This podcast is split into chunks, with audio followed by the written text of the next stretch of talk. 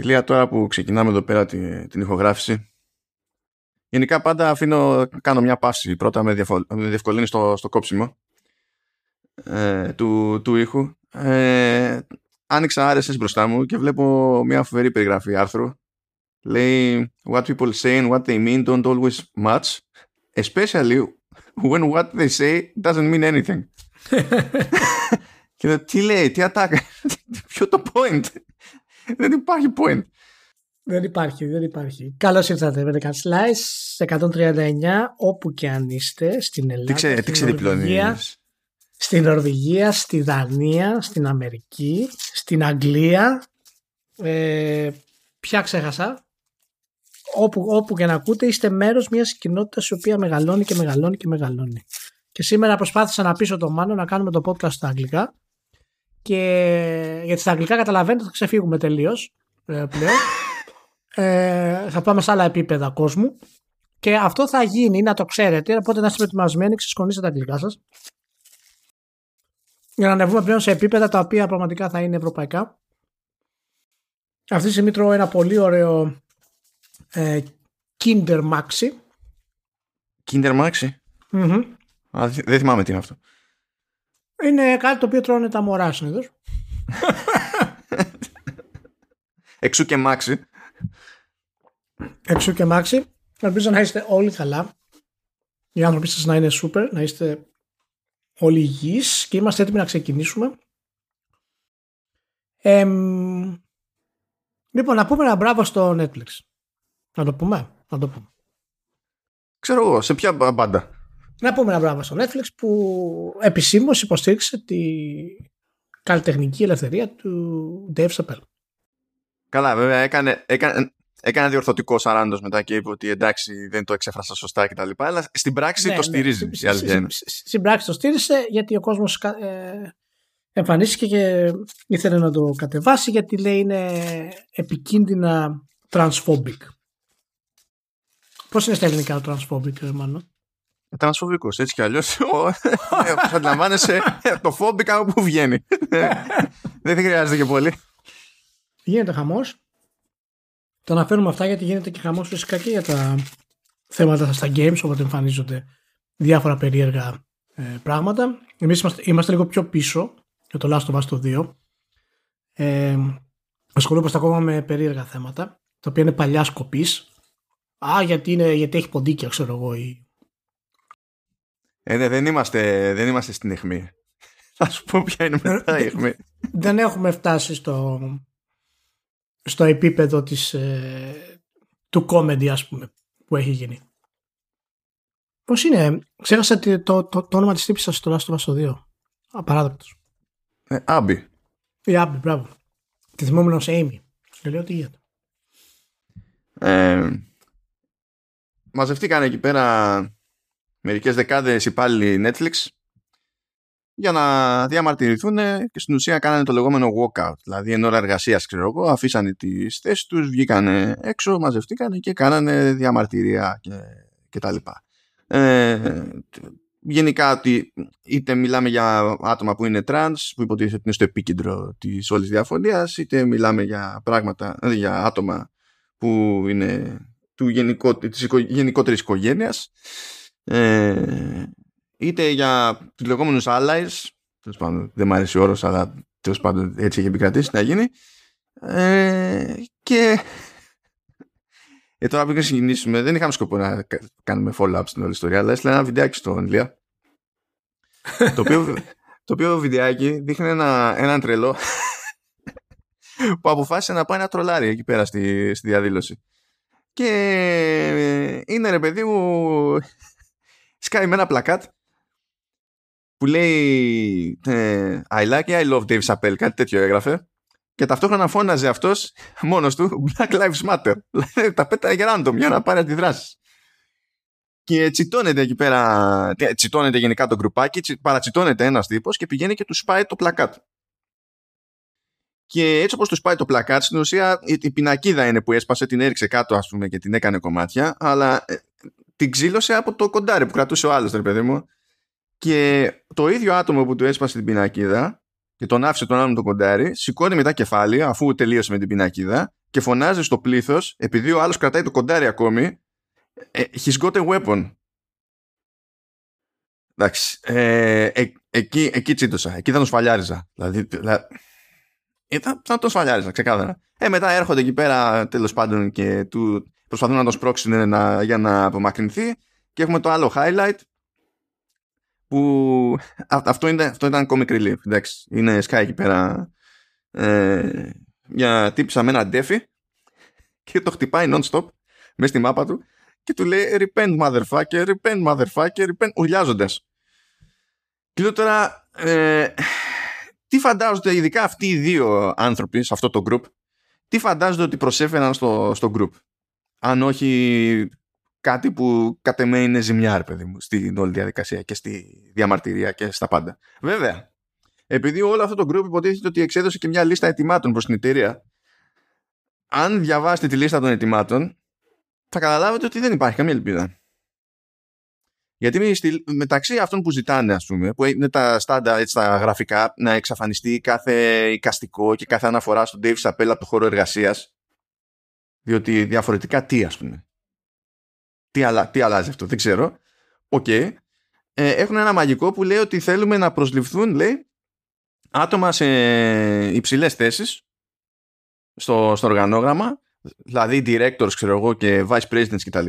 που να είναι trans κτλ. Τι, τι σόι αίτημα είναι αυτό; Δηλαδή η εταιρεία σε αυτή τη φάση τι πρέπει να κάνει; Να πει βγάζω αγγελία, ξέρω εγώ, ψάχνω για άτομα, αλλά θα, θα σας πάρω μόνο αν, αν είστε trans. Αυτό είναι παράνομο. Δηλαδή είναι σαν να μην, τους, μην ενδιαφέρει κάποιους ανθρώπους τι, τι βγάζει νόημα και τι όχι. Είναι φάση, μπορούμε να το ζητήσουμε και αυτό. Μπορεί κάποιος να το βάλει σαν μια πρόταση και να είναι έτοιμα. Ναι, θα το, θα το βάλουμε. Κοίτα, είμαστε στη... στο αποκορύφωμα της εποχής όσον αφορά σε αυτά τα θέματα. Έχουμε ξεκινήσει δηλαδή πάρα πολύ ε, αργά, αργά, αργά, αργά, αργά, αργά και τα τελευταία δύο-τρία χρόνια έχουμε χτυπήσει κόκκινο Έχουμε πολλές φορές μιλήσει και διάφορα θέματα στη βιομηχανία των games που είναι σε μικρότερο βέβαια επίπεδο. Ακόμα και για το ότι το κύμα αυτό δεν έχει επέλθει ουσιαστικά στην Ευρώπη, στην έκταση. Τώρα έχει, βγει, έχει έρθει στην Αγγλία και σιγά σιγά θα έρθει και στις άλλες χώρες και φυσικά θα έρθει και στην Ελλάδα με τον τρόπο που, που θα έρθει. Ε, να πούμε ότι ενώ ο, ο Dev Chappelle δεν είναι ούτε transphobic ούτε όλα αυτά τα οποία τον, τον κατηγορούν και γενικότερα έχει γίνει αυτό το πράγμα. Υπάρχει μια, ε, υπάρχει μια μικρή ένσταση στα επιχειρήματα του που θέλω να κάνω. Ε, και είναι κάτι το οποίο δεν χρειάζεται κατά την άποψή μου να το κάνει όταν το κάνει και δεν το κάνει μόνο αυτός. Είναι γενικά μια τακτική που κάνουν πολλοί για να ε, μειώσουν ας πούμε τη, το impact που μπορεί να έχει όταν προσβάλλεις ας πούμε τους, trans, τους transgender παραδείγματος χάρη μέσω της κομμωδίας.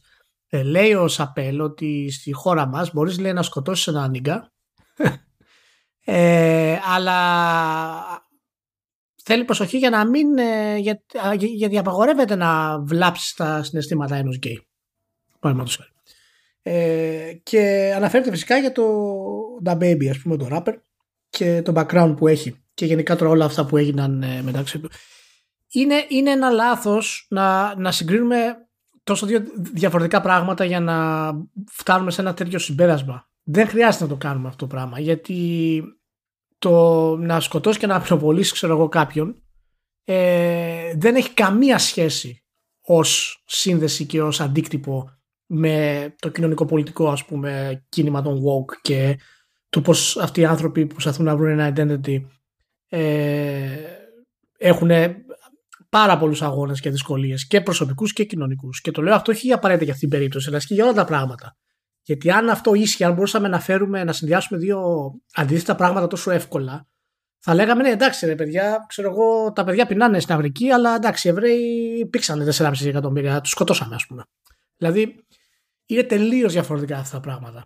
Και Φυσικά το, το comment που κάνει έχει να κάνει με το Baby γιατί κάνει και ε, σχόλια τα οποία είναι extreme ας πούμε για το κίνημα των transgender και των LGBTQ LGBTQ LGBTQ Έχω μπερδευτεί τώρα. Είναι αλλιώς προφορά στα νορβηγικά. Αλλιώς. Ναι.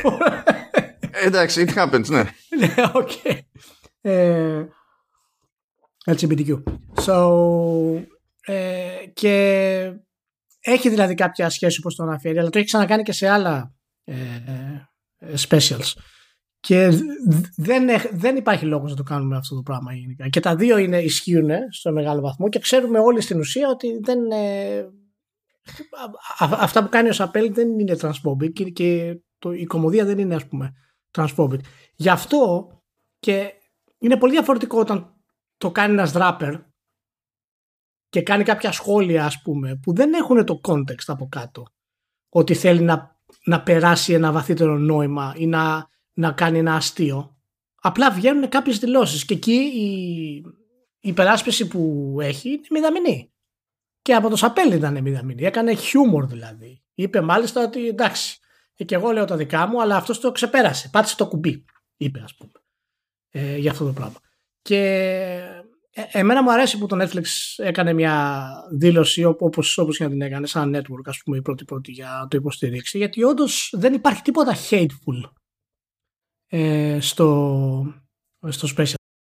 Δεν ξέρεις, δεν, ξέ, δεν ξέρεις Ηλία, δεν ξέρεις. Αφού το έχουν πει ότι έχει, ναι. είναι, είναι hate speech. Είναι hate speech. Εάν υπάρχει, εάν υπάρχει hate speech και μπορεί να βρεθεί κάποιο hate speech είναι ενάντια στους ανθρώπους οι οποίοι ε, ζουν με το hate speech.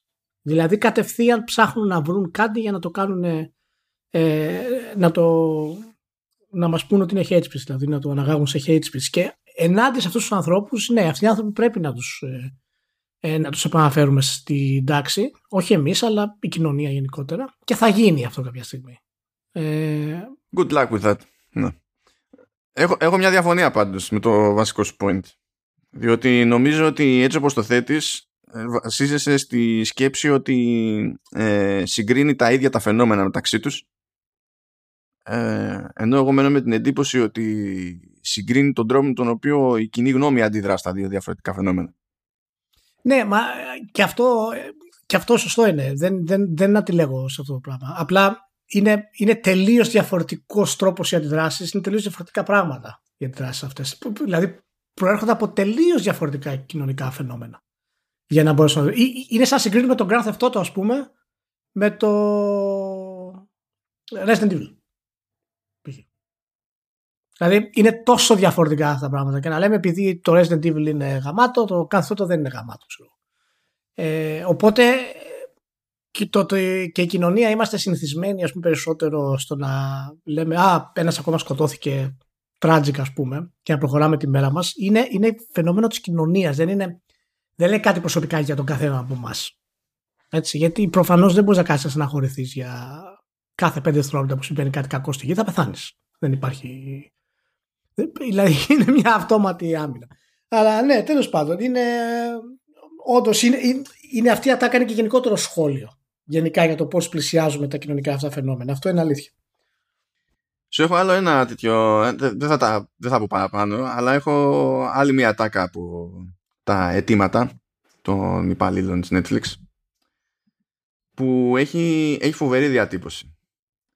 Λέει ότι ε, ναι μεν ζητάνε με, ε, περισσότερες επενδύσεις σε περιεχόμενο που να σχετίζεται με non-binary και τα λοιπά. OK, okay, αυτό είναι προβλέψιμη απαίτηση. Αλλά μετά κάνουν και μια διευκρινιστική αναφορά και λένε ότι θέλουμε, λέει, οι επενδύσεις που γίνονται στην παραγωγή και την προώθηση ε, ε, παραγωγών ε, όπως ξέρω εγώ να αυτή του Dave Chappelle και τα λοιπά που είναι, ε, που είναι transphobic και γενικά λέει σε παραγωγές που είναι transphobic να, ε, να έχουμε ανάλογα, ανάλογα ποσά και τα λοιπά για προώθηση και παραγωγές ε, που είναι trans affirming. Δηλαδή ε, θεωρεί, θεωρεί λιμένο μια, μια διατάκα θεωρεί λιμένο το ότι είναι, transphobic σε, τι είναι transphobικό σε περιεχόμενο στο Netflix μετά λέει, ωραία, τώρα που το θεώρησα δεδομένο θα δω τι φράγκο έπεσε για εκείνα τα παραδείγματα που έχω στο μυαλό μου και θέλω τα ανάλογα λεφτά. Λες και η, η εταιρεία ως εταιρεία πηγαίνει και όταν δίνει ας πούμε περισσότερα λεφτά στον Dave Chappelle και στον κάθε Dave Chappelle δεν τα δίνει επειδή έχει, είναι σε ένα επίπεδο της καριέρας στον Dave Chappelle ας πούμε και πηγαίνει πακέτο με το ενδιαφέρον του κόσμου κτλ. Δεν δε, δε δίνει παραπάνω επειδή αγοράζει αυτό δίνει παραπάνω επειδή το περιεχόμενο είναι τρανσφοβικό, ξέρω εγώ. Άρα θέλουμε εμείς ανάλογα λεφτά. Πώς, τι λένε; Δεν λειτουργεί έτσι πραγματικότητα. Πώς γίνεται να τα πιστεύουν αυτά τα πράγματα; Ναι. Ε, γι' αυτό μέσα σε όλο αυτό το χαμό ε, έχεις να μου πεις για το Live Strange. Μέσα σε όλο αυτό το χαμό. Το Live Strange, ναι. Έχεις να μου πεις για, το, για την ευαισθησία και το πώς προχώρησε αυτή η εταιρεία για το, για το επόμενο κεφάλαιό της. Λοιπόν, επειδή το explicit δεν το έχουμε γλιτώσει, έπρεπε αναγκαστικά να κάνω quote την, την άλλη τρελή εκεί πέρα που έλεγε Repent Motherfucker. Απλά θα, πάω, θα το δεχτώ, τέλος πάντων, και θα πω για την περίπτωση του, του live streams Fuck My Life. Ε, έγινε όταν, όταν είχε ανακοινωθεί το συγκεκριμένο live streams ε, είχα δύο βασικές σκέψεις. μία σκέψη ήταν ότι καλή φάση είναι από την ομάδα του Before the Storm που όταν είχε σκάσει το Before the Storm με είχε εκπληξεί γιατί δεν περίμενα ένα, κατά μία έννοια support studio για τα δεδομένα του Life Strange, όχι δηλαδή το studio που δημιούργησε το Life Strange, να τα πάει τόσο καλά σε ένα spin-off. Οπότε λέω, με, μου έχουν δείξει στο παρελθόν ότι μπορούν να κάνουν ωραία τσαπινιά, οπότε cute. Ξέρω εγώ. Αυτή είναι μία σκέψη. Η άλλη σκέψη ήταν τι εννοείς uh, the power of empathy; Διότι όλο αυτό τώρα στο, στο διεθνές κοινωνικό στερέωμα, το πούμε έτσι, είναι, είναι κλασικό buzzword το, το empathy. Ε, a.k.a. ενσυναίσθηση. Αν πεταχτεί κανένας και πει εμπάθεια, θα, θα έχουμε άλλα προβλήματα. Δηλαδή, έχω ήδη νεύρα. Ναι, αυτό είναι το άλλο. Και επί, είναι, είναι κλεισέ αυτό το πράγμα. Είναι, δηλαδή, είναι φάση το να πάμε και να το αντιμετωπίσουμε και καλά ως superpower. Δεν ξέρω τι, τι μπορεί να σημαίνει αυτό στην πράξη και έπαιξα το παιχνίδι για να, για να μάθω. Και υποτίθεται ότι αλλάζουμε τοποθεσία, αλλάζουμε cast, ε, έχουμε πρωταγωνίστρια την Alex Chen, αλλάζουμε και μηχανή μέσα σε όλα και τουλάχιστον στο μάτι ως iCandy είναι πολύ πιο εντάξει το παιχνίδι. Είναι πιο, είναι πιο εντάξει αν και τέλος πάντων έχει και τα αρνητικά του συγκριτικά, είναι πιο εντάξει από τις τελευταίες προσπάθειες της Don't Nod στο μάτι η καλλιτεχνική διεύθυνση είναι πάρα πολύ ωραία. Ο σχεδιασμός των χαρακτήρων των βασικών τουλάχιστον είναι πάρα πολύ ωραίος. Είναι σχεδόν αδύνατο ε, να μη συμπαθεί σχεδόν, σχεδόν οποιονδήποτε από το βασικό cast. Και πάνω απ' όλα τη, την Alex. Ε, δεν σε ενδιαφέρει τι γίνεται, θα τη συμπαθήσεις, ξέρω την κοπέλα. Και ε, οκ. αλλά αφού έπιασα τα περίπου τεχνικά να πω ότι το παιχνίδι είναι πολύ μαζεμένο σαν κόσμος ε, στην ουσία είναι ένα γάμα είναι ένας πεζόδρομος με ό,τι ξέρω εγώ καταστήματα έχει στις δύο μπάντες και έχει και κάπου και μια στροφή, άντε και μια ιδέα από ένα πάρκο. Είναι πάρα πολύ μικρός αυτός ο, ο χώρος και αυτό από μόνο του δεν είναι ζήτημα.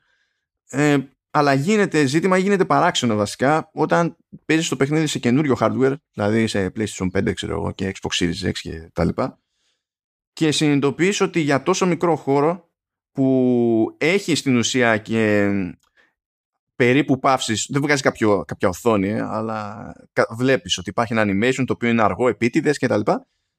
Για να μπει σε ένα χώρο μέσα, ανοίγεις, κλείνεις πόρτα κτλ. Ε, περι, ε, νομίζω ότι δεν υπάρχει παιχνίδι που είναι, για αυτό, που είναι cross-gen που με έχει κάνει να περιμένω περισσότερο σε load. Και δεν το καταλαβαίνω για τα δεδομένα αυτού του κόσμου. Και έχουν κάνει και ένα άλλο περίεργο. Υποτίθεται ότι έχουν διακόπτη για ray tracing και ρύθμιση για resolution mode και frame rate mode. Α, και πραγματικά αυτό, το ray... αυτό τους μάρανε. Ναι, ναι, αυτό τους μάρανε. Και όταν βάλεις το ray tracing on είναι τόσο μικρή, τόσο ήπια η χρήση του ας πούμε και τόσο ε, παροδική και περιστασιακή που με το ζόρι παίρνεις χαμπάρι ότι υπάρχει ray tracing στο παιχνίδι που σκέψου τώρα ότι το, το βάζεις on και σχεδόν δεν αλλάζει τίποτα από την ποιότητα της απεικόνησης και, τη, και το frame rate.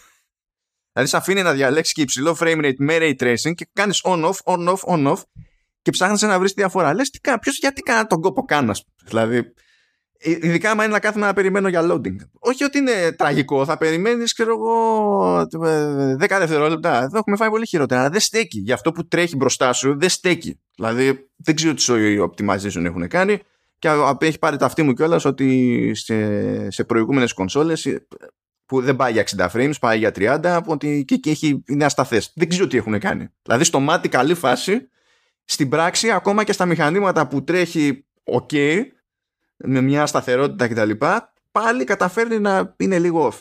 Anyway, επιστροφή στα, στη ας πούμε, πιο ουσία των πραγμάτων είναι η Alex Chen, σκάει εκεί σε μια μικρή πόλη ε, του, του Κολοράντο, είναι το, το Haven, έχει αυτό το, το στυλάκι που οι Αμερικανοί το συνδέουν με τις παραγωγές της Hallmark που είναι ένα δίκτυο τέλος πάντων που είναι ο λίγο χριστιανοταλιμπάν οπότε είναι σε, όλα, σε όλες τις παραγωγές πρέπει να είναι όλοι ευγενικοί πρέπει να είναι όλοι δεν ξέρω και εγώ ότι αρκούντος χριστιανοί αν και δεν μπλέκει με χριστιανούς εδώ πέρα το, το θέμα το αποφεύγει.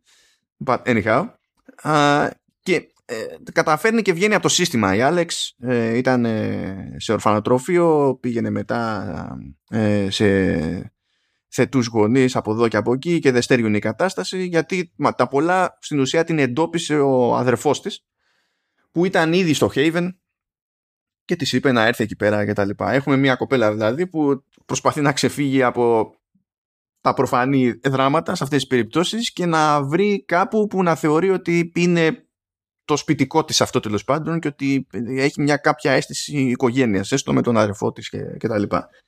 Μπαμ μπαμ τα πράγματα ξεκινάνε ωραία αλλά στραβώνουν και ευτυχώς δεν είναι spoiler αυτό διότι το έχει δείξει τρέιλερ μόνο της Square Enix δεν φταίω εγώ, λυπάμαι.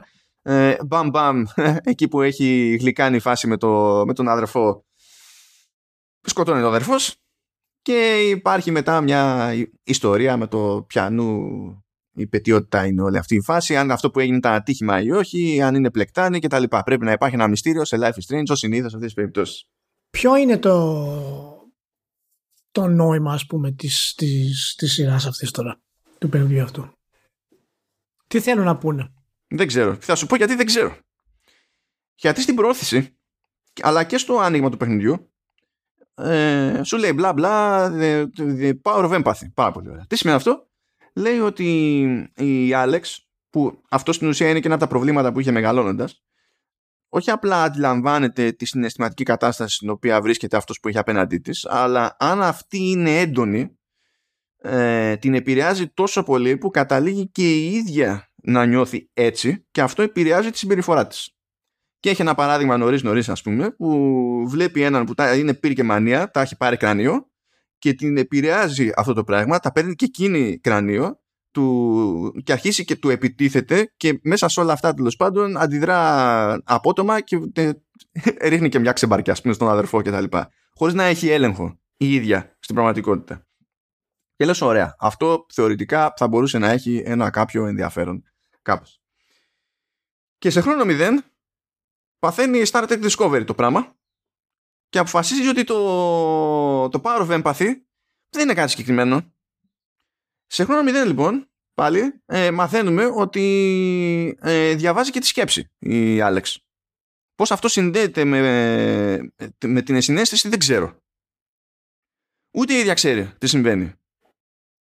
Οπότε είσαι σε μια φάση που ενώ θα έχει ένα θεωρητικό ενδιαφέρον να πεις ότι προσπαθώ να καταλάβω τη συναισθηματική κατάσταση του άλλου και με βάση αυτό να κάνω κάποιες επιλογές σε διαλόγους και τα λοιπά, κάτι που ενδεχομένως θα μας θύμιζε λίγο φάση L.A. Noir, μπορεί.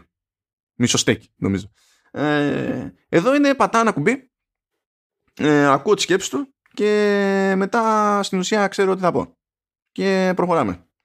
Και για να είναι ενοχλητικό το πατάω ένα κουμπί, υπάρχουν περιπτώσεις που το παιχνίδι σου δείχνει με τη μία το prompt ότι πρέπει να το πατήσεις για να κατά μία έννοια σκανάρεις τη συναισθηματική του κατάσταση.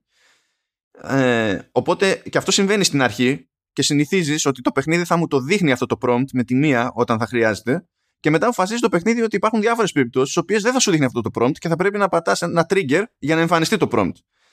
Λέω τι συμβαίνει εδώ πέρα; Δεν μπορείτε να αποφασίσετε τι κάνετε καθόλου πουθενά ας πούμε τι, what, what is this?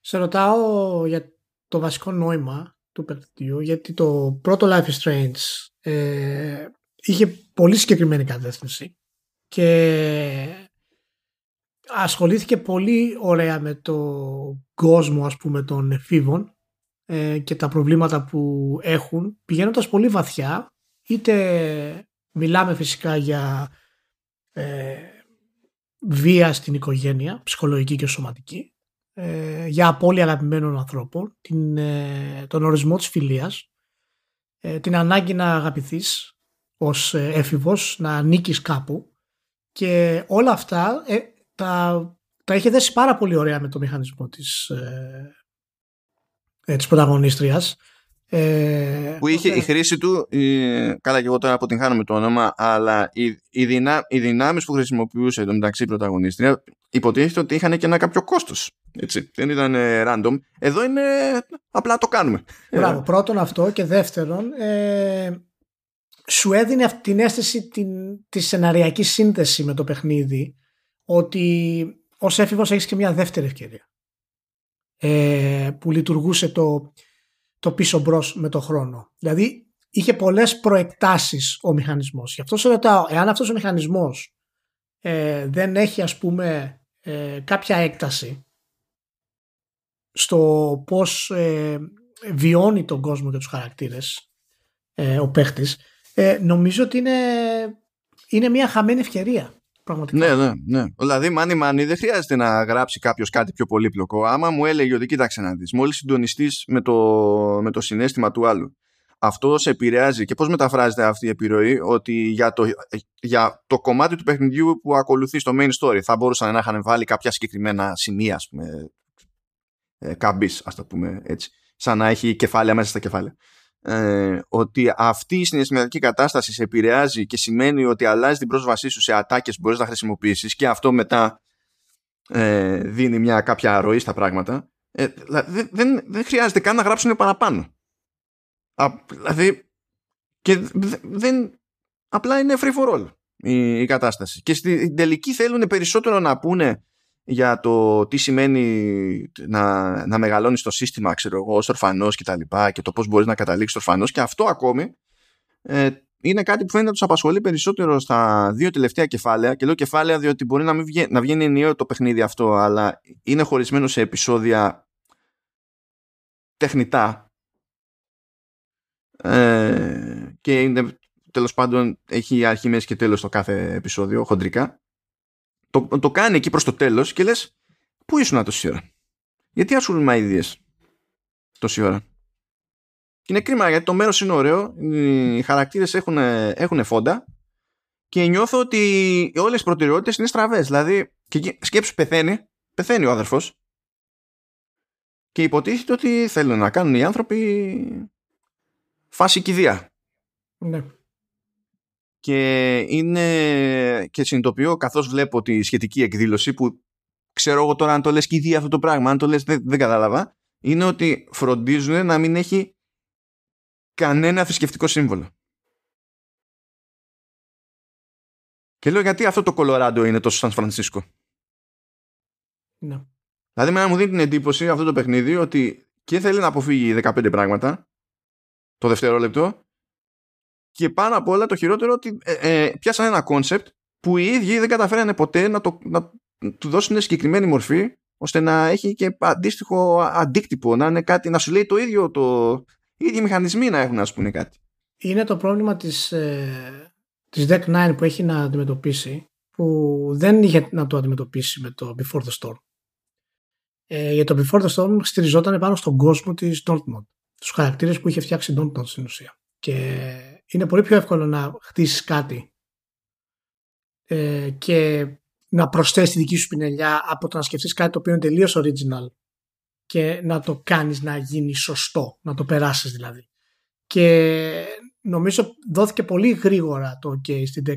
Δεν μου κάνει εντύπωση αυτό, γιατί αυτό το OK σίγουρα προείδα από τη Square Enix, ότι τώρα που ρολάρει το franchise, ας βγάλουμε το, το sequel, γι' αυτό και άλλωστε είναι αρκετά μικρό και σε διάρκεια φαίνεται ότι το παιχνίδι απλά δεν το έχουν αναπτύξει, δεν το έχουν σκεφτεί. Ε, Εντάξει, είναι 5-6 ώρες τα άλλα. Πόσο πιο μεγάλα ήταν, ξέρω εγώ.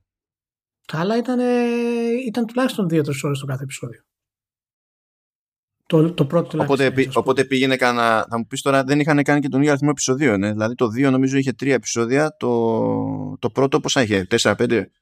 Το πρώτο είχε 5 επεισόδια. Είχε 5, ναι. Ήταν άνετα 10 ώρες το πρώτο. Ε, και δεν ξέρω, ίσως δεν ξέρω. Ίσως τελικά αυτό που είχα, είχα ξαναπεί για την προηγούμενη φορά, τέλος πάντων σε κάποια άλλα πόντ, ότι μπορεί όντως αυτό να ήταν ε, η αστραπή στο μπουκάλι που λέμε, ας πούμε. Και το πρώτο Life Strange και δεν πρόκειται να το ξαναδούμε. Ε, ε, να πω ότι έχει τουλάχιστον ένα κεφάλαιο το οποίο είναι καλό σύλληψη, αν και τέλος πάντων έχω κάποιες διαφωνίες με την εκτέλεση. Ε, είναι ένα κεφάλαιο στο οποίο στην ουσία ασχολείσαι με, ε, με live action role playing. Ναι. Αλλά υπάρχει λόγος που το κάνεις αυτό το πράγμα ε, και μπορεί να ακούγεται ενδεχομένως χαζό ή παιδικό ή δεν ξέρω και εγώ τι αλλά υπάρχει λόγος να είναι και παιδικό σαν, σαν εμπειρία, σαν, σαν προσέγγιση ε, και λειτουργεί στην ουσία ως ας το πούμε αλληγορία για κάποια πράγματα μέσα στο παιχνίδι και εκείνο το κάνει, το κάνει καλά. Αυτή πρέπει να ήταν η καλύτερη ιδέα που είχαν σε όλο, σε όλο το παιχνίδι και είναι μέσα στη μέση του παιχνιδιού αυτό το, το πράγμα. Αλλά κατά τα άλλα είναι, δηλαδή προσωπικά απογοητεύτηκα ε, γιατί δεν βλέπω πουθενά να έχουν αποφασίσει οι ίδιοι δημιουργοί τι ήθελαν ακριβώς να κάνουν. Δηλαδή, γράψανε σε κάποια χαρτοπετσέτα το γενικό το, το story ότι η, η, ιδέα είναι αυτή και το μήνυμα που θέλουμε να περάσουμε είναι αυτό και μετά χαθήκανε στη διαδρομή. Θέλω να πιστεύω ότι τουλάχιστον καταλάβανε ότι χαθήκανε στη διαδρομή απλά δεν τους, ξέρω εγώ, δεν τους έπαιρνε να, να το ισιώσουν ποτέ στο χρόνο που είχαν ή με, τα, με τον κόσμο που είχαν ή δεν ξέρω κι εγώ τι. Αλλά πολύ πολύ πολύ περίεργη φάση δεν το περίμενα καθόλου να, να είναι έτσι. Εντάξει, δεν είναι ότι μετάνιωσα που το έπαιξα, ξέρω εγώ. Αλλά ρε παιδιά, μπήκα με τα κριτή κατόπιν εορτής και βλέπω μετά ξέρω εγώ 80 φεύγα. Και λέω ή εγώ έχω πρόβλημα πέραν των κλασικών ε, ή οι υπόλοιποι έχουν πρόβλημα. Και λέω κάτσε να διαβάσω κανένα review. Και για κακή μου τύχη πήγαινε σε ένα με υψηλές βαθμολογίες και τέτοια και, ε, και για κακή μου τύχη πετυχαίνω ένα κείμενο αυτός που το γράφει λέει με straight face ότι το, τον άγγιξε πάρα πολύ αυτό το παιχνίδι. Ε, και γενικά τα αντιμετωπίζει ο ίδιος ε, ζήτημα με, με άγχος. Ε, οπότε σε κάθε περίπτωση που έχει να κάνει κάποια επιλογή που επηρεάζει υποτίθεται το, το story και τα λοιπά ε, σκαλώνει για πάρα πολύ ώρα και, και, και, και. Αλλά πάνω απ' όλα λέει ε, ένιωσα ένα ξέρω εγώ με την πρωταγωνίστρια γιατί το τελευταίο διάστημα ε, ε, ε, θεωρώ και εγώ πως είμαι empath. Αυτό το έγραψε ο άνθρωπος στα σοβαρά σε κριτική για το παιχνίδι. Δηλαδή, ναι, και, αυτό, και αυτό τον έβαζε στη τη βαθμολογία προφανώς. Ναι, ναι, ναι, και τρελάθηκα. λέω ναι, ναι εντάξει, λέω δεν... δεν, έχει, δεν έχει νόημα να ασχολούμαστε με την κριτική των games πλέον. έχει, έχει, έχει πάει σε ένα άλλο επίπεδο. Είναι απλά, είναι, είναι απλά popcorn κριτική. Δεν υπάρχει κάτι άλλο.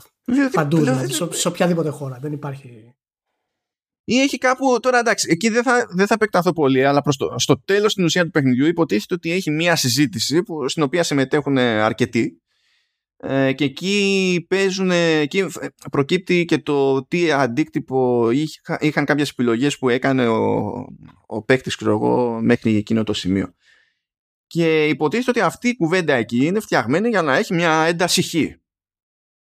Και επειδή δεν, δεν τους έκοβε μάλλον, ξέρω εγώ, να τη γράψουν όπως έπρεπε ας πούμε, για να έχει η, η, ίδια η συζήτηση, η ίδια αντιπαράθεση, η λεκτική ας πούμε, να έχει πραγματικό βάρος, ε, κάνανε κάποιες τελείως αφύσικες επιλογές στο τι επιχειρήματα χρησιμοποιεί η Άλεξ και αφήνει εκτός της συζήτησης πράγματα που είναι αδιανόητο να αφήνει άνθρωπος εκτός συζήτησης.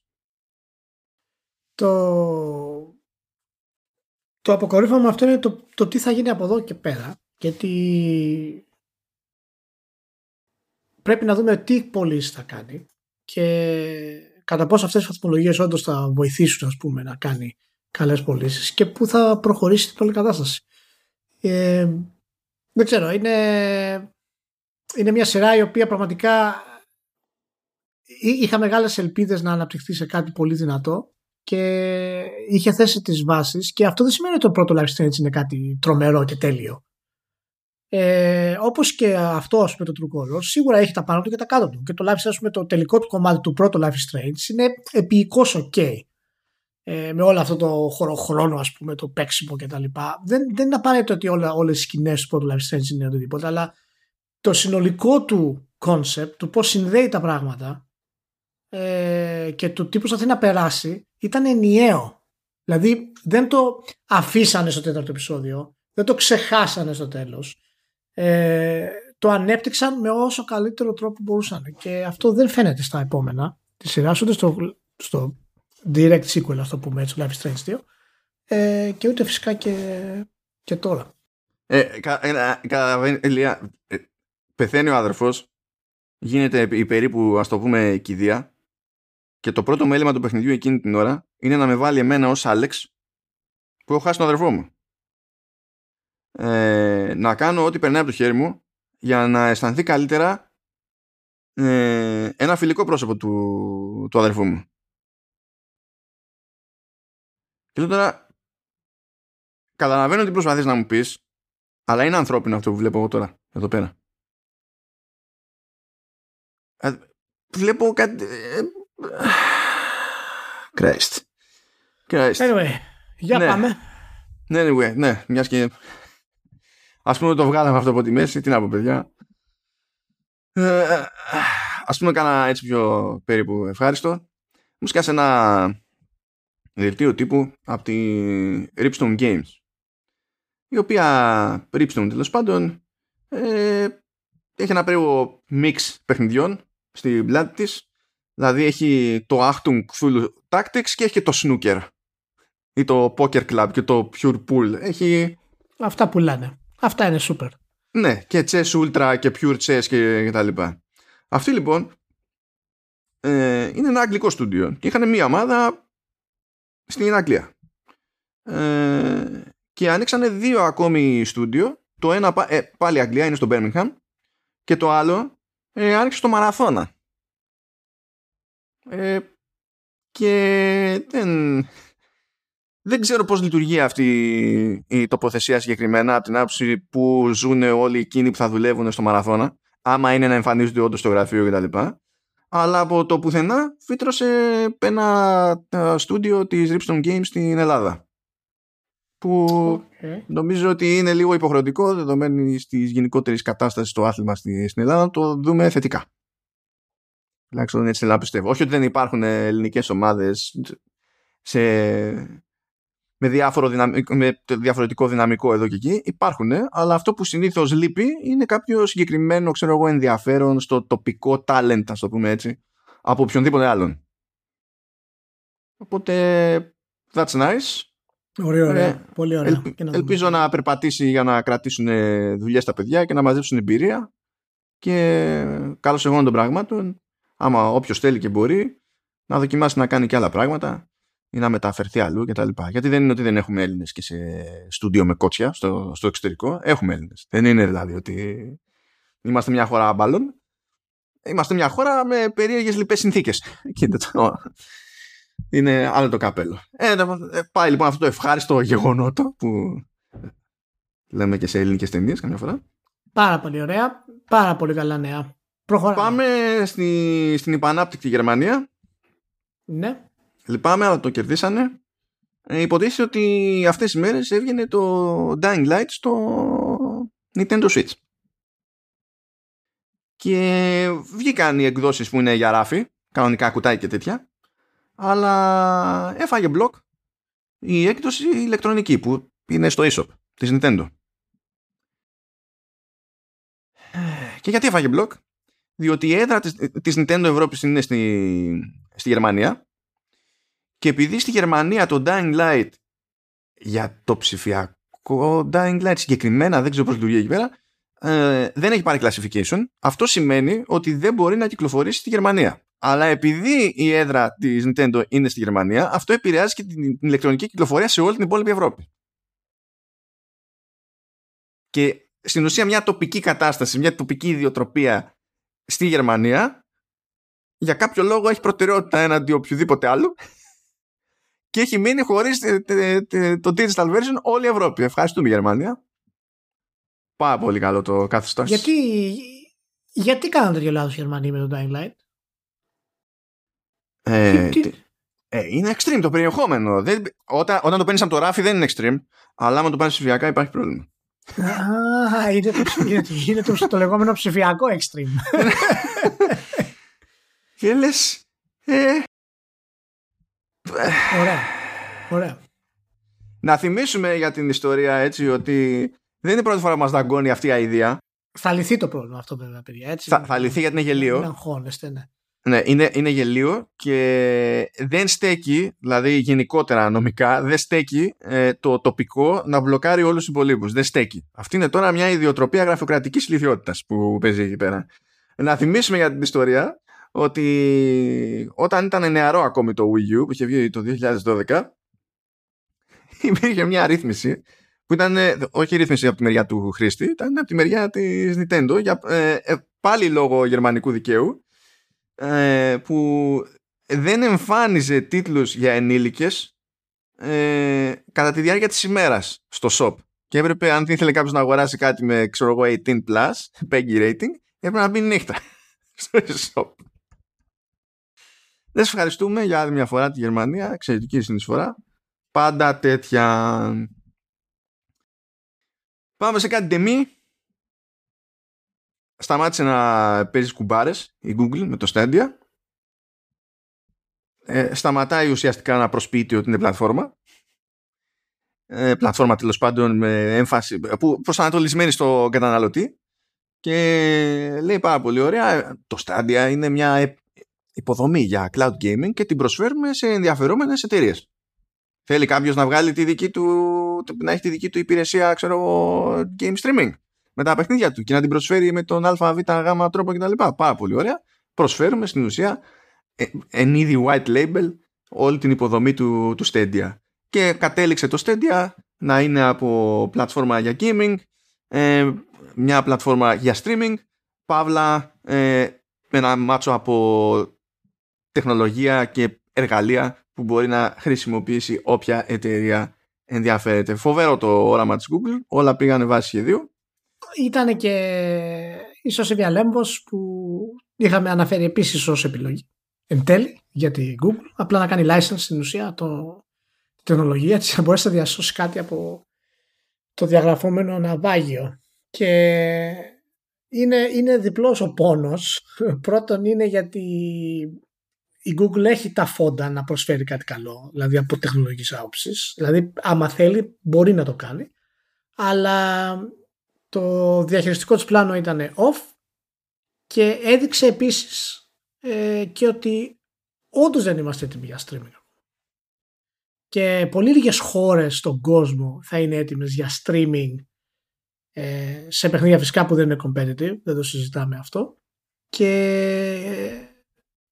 η επιλογή της Microsoft για το cloud ούτως ή άλλως δεν πρόκειται να φέρει αυτό που θέλει η Microsoft αυτή τη στιγμή. Θα μιλήσουμε για αυτό, θα μιλήσουμε για τη Microsoft λίγο περισσότερο. παρακάτω. Ε, είναι πολύ περιορισμένο το κομμάτι αυτό. Ε... Γενικά νομίζω ότι ήταν προβλεπέ γιατί ξέρουμε ότι υπάρχουν τεχνικές δυσκολίες συγκεκριμένες. Μπορεί να υπάρχει πρόοδος και τα λοιπά αλλά έκαναν λάθος μερικές εταιρείες και το έσπρωξαν πάρα πολύ σαν να είναι η απόλυτη λύση για τα πάντα. Και αναμενόμενα κατ' εμέ τους σταγκώνει αυτό το πράγμα. Δηλαδή δεν είναι δεν είναι τυχαίο που ε, η, η Sony ναι μεν λέει PS Now αλλά δεν προσπαθεί να σπρώξει το PS Now σαν να είναι ξέρω εγώ ό,τι καλύτερο υπήρξε ποτέ. Δεν είναι τυχαίο ότι η Nvidia έχει τόσα χρόνια το, το, το GeForce Now και ναι μεν κάνει πράγματα αλλά δεν πετάγεται να λέει «Ε, εμείς είμαστε cloud for the ages και δεν χρειαζόμαστε ούτε hardware ούτε τίποτα και τελειώσαν αυτά πάει τέλος. Ναι. ε, άλλοι είναι που βγαίνουν και τα λένε και μεταξύ αυτών ήταν η Google που έλεγε παπάντζες. Ε, εντάξει. Και μιας και είπα GeForce θέλω να μου πεις τώρα πώς σου βγάζει αυτό το νόημα σαν, σαν φάση. Ε, έβγαλε ένα νέο level συνδρομής για GeForce Now η Nvidia που στην ουσία σου λέει πλήρωσε παραπάνω, πλήρωσε 100 ευρώ το εξάμεινο, δηλαδή 200 ευρώ το χρόνο, για να, για να στριμάρεις. είτε λέει 1440p 120 frames, είτε 4K 60 ε, frames με HDR, για την ώρα μόνο σε Nvidia Shield. Δεν υποστηρίζεται καμία άλλη συσκευή ακόμη. Ε, και στην ουσία αυτό που αγοράζεις είναι το ότι αυτό το κομμάτι της υποδομής που τρέχει το παιχνίδι για την πάρτι σου ε, αντί να έχει κάποια άλλη GeForce έχει RTX 3080. Ε,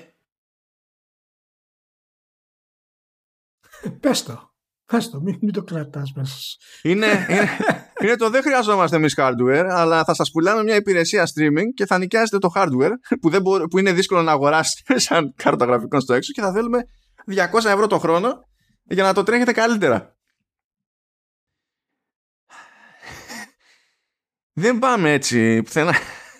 Καταλαβαίνω, έχει άλλο κόστος η υποδομή αυτή, έτσι. Δεν είναι περίεργο να σου ζητάει η Nvidia περισσότερα λεφτά για αυτή την ιστορία. Το θέμα είναι μια τέτοια κίνηση. Τι λέει στον καταναλωτή για τη φάση. Εάν δεν μου δώσει εμένα η Nvidia ε, νούμερα για το πώς πάει η υπηρεσία της, θα μου είναι αδιάφορη από τη μέρα που την ανακοίνωσε μέχρι το 2320.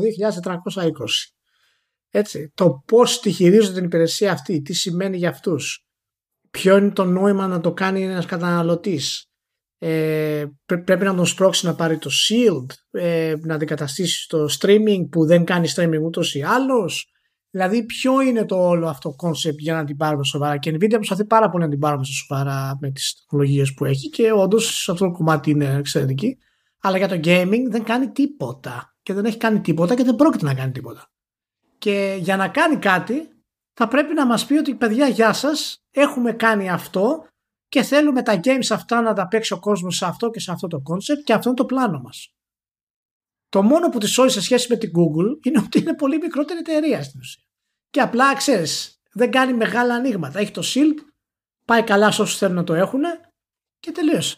Και ούτε καν για το Shield δεν ξέρω πώς έχει πάει, γιατί έχει περάσει και η μπογιά του από ότι, από ότι ήταν παλιό. Ναι, αλλά γενικά είναι μηχανάκι που παρά την ηλικία του έχει καλή φήμη. Και σε, ναι, από ναι. άποψη software και τα λοιπά, δηλαδή το κάνει τον κόπο που χρειάζεται για να το ναι. συντηρεί και, και τα λοιπά. Αλλά η κατάληξη είναι αυτή. Ναι, Έχετε ναι, μια ναι. εταιρεία που σας λέει cloud gaming και δεν ξέρω και εγώ τι και σου λέει πάρα πολύ ωραία. Κοίταξε να δεις τι κερδίζεις. Άμα από πριν που μου έδινες δεν θυμάμαι πόσα, τώρα μου δίνεις 200 ευρώ το χρόνο. Ε, μου αρέσει το μεταξύ που σου δίνει βήμα συνδρομής μέχρι το εξάμεινο. Δεν σε αφήνει για κάποιο λόγο να πάρεις ετήσιο, δεν ξέρω τι παίζει.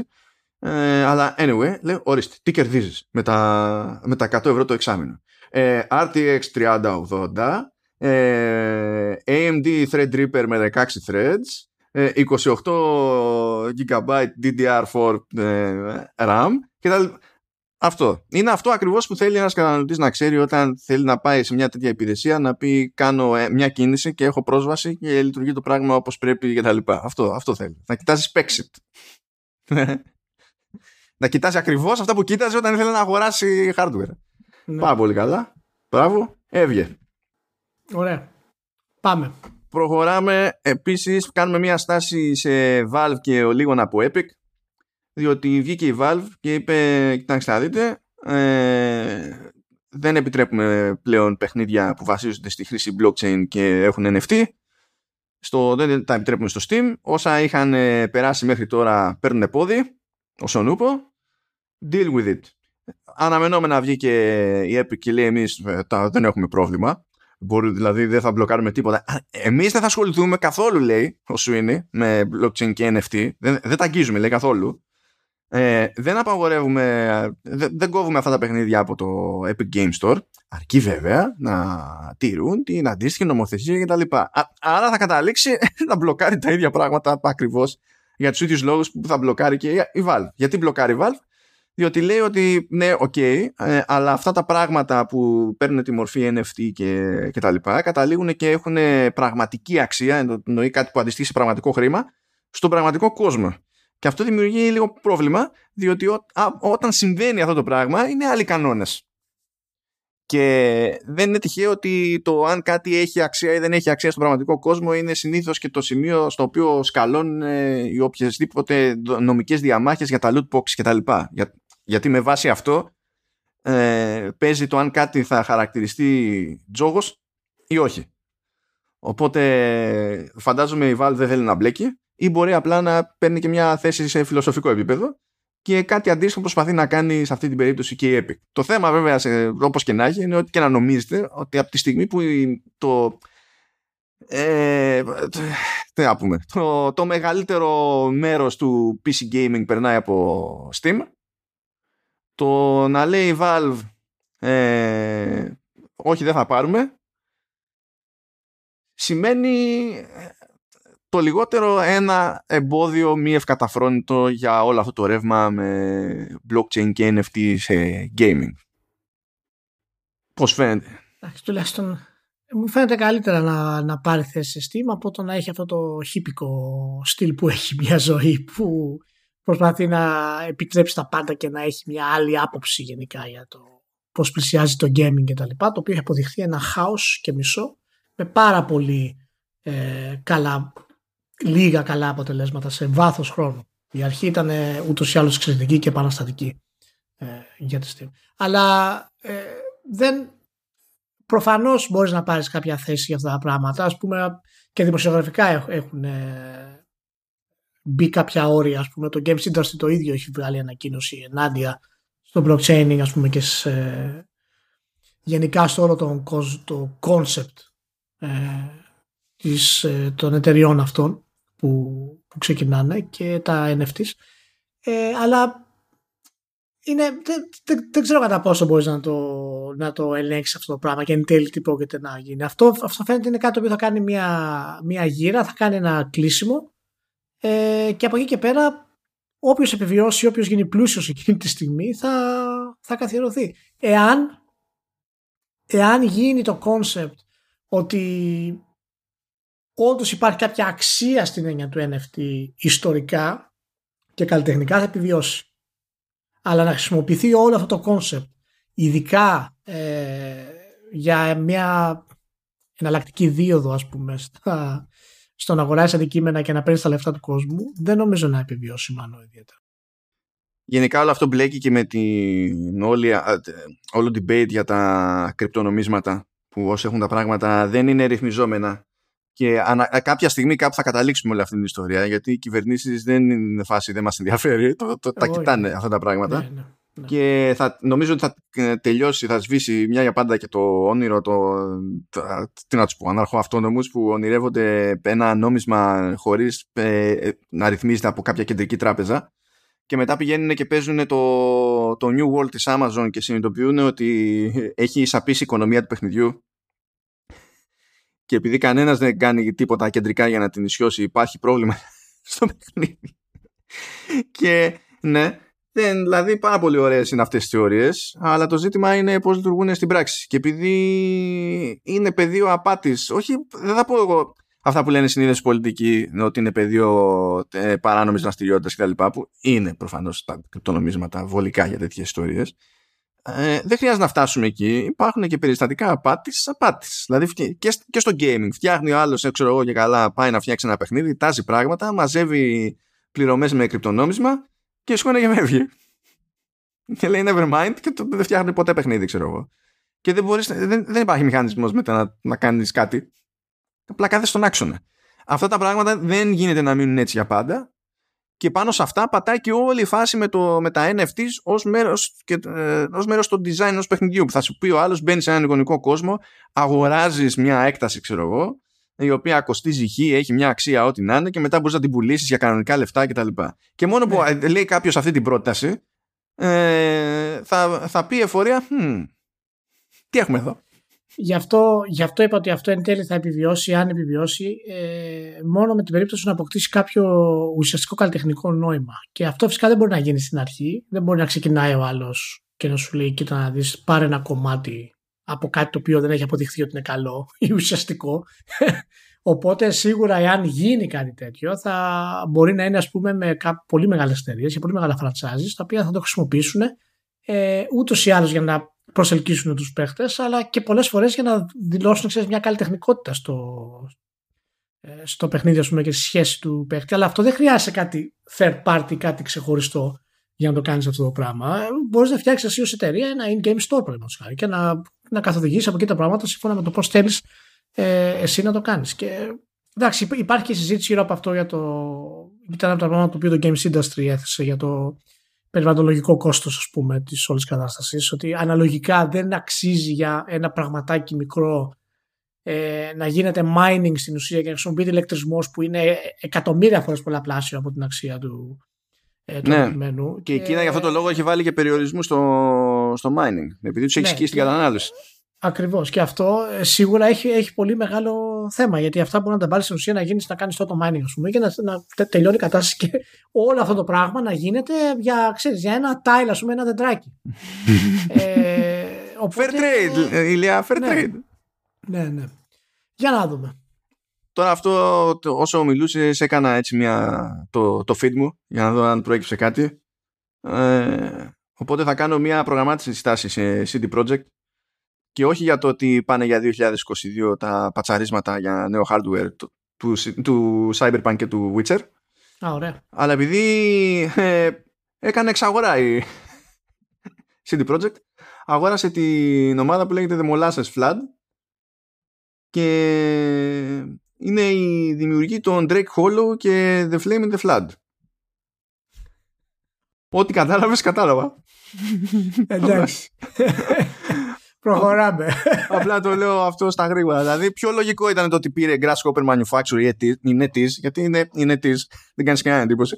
CD Project δεν ξέρω τι έπαιξε. Και να ξέρεις ότι στο feed μου, ακριβώς από πάνω, υπάρχει μια δημοσίευση από το Ars Technica που λέει ότι υπάρχει ένα ακόμη πρόβλημα που δημιουργεί ζήτημα στη, στην εφοδιαστική αλυσίδα ε, εντός και εκτός τεχνολογικού χώρου ε, η έλλειψη σε χαρτόνι. Yeah. Τώρα, μας, τώρα δεν μας φτάνει ούτε το χαρτόνι. Δεν έχει μείνει τίποτα.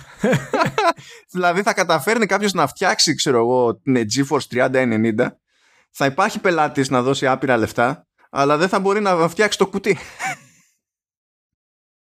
θα στη στέλνει με τη στελατίνα, ξέρω εγώ.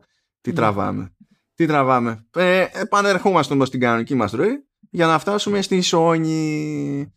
Για την τιμή των όπλων να αναφέρουμε ότι έγινε άλλο ένα από τα προβλέπε. Ανακοινώθηκε ότι το God of War του 2018 σκάει στο PC και βγαίνει ε, τον Ιανουάριο, 14 Ιανουαρίου του 2022 συγκεκριμένα.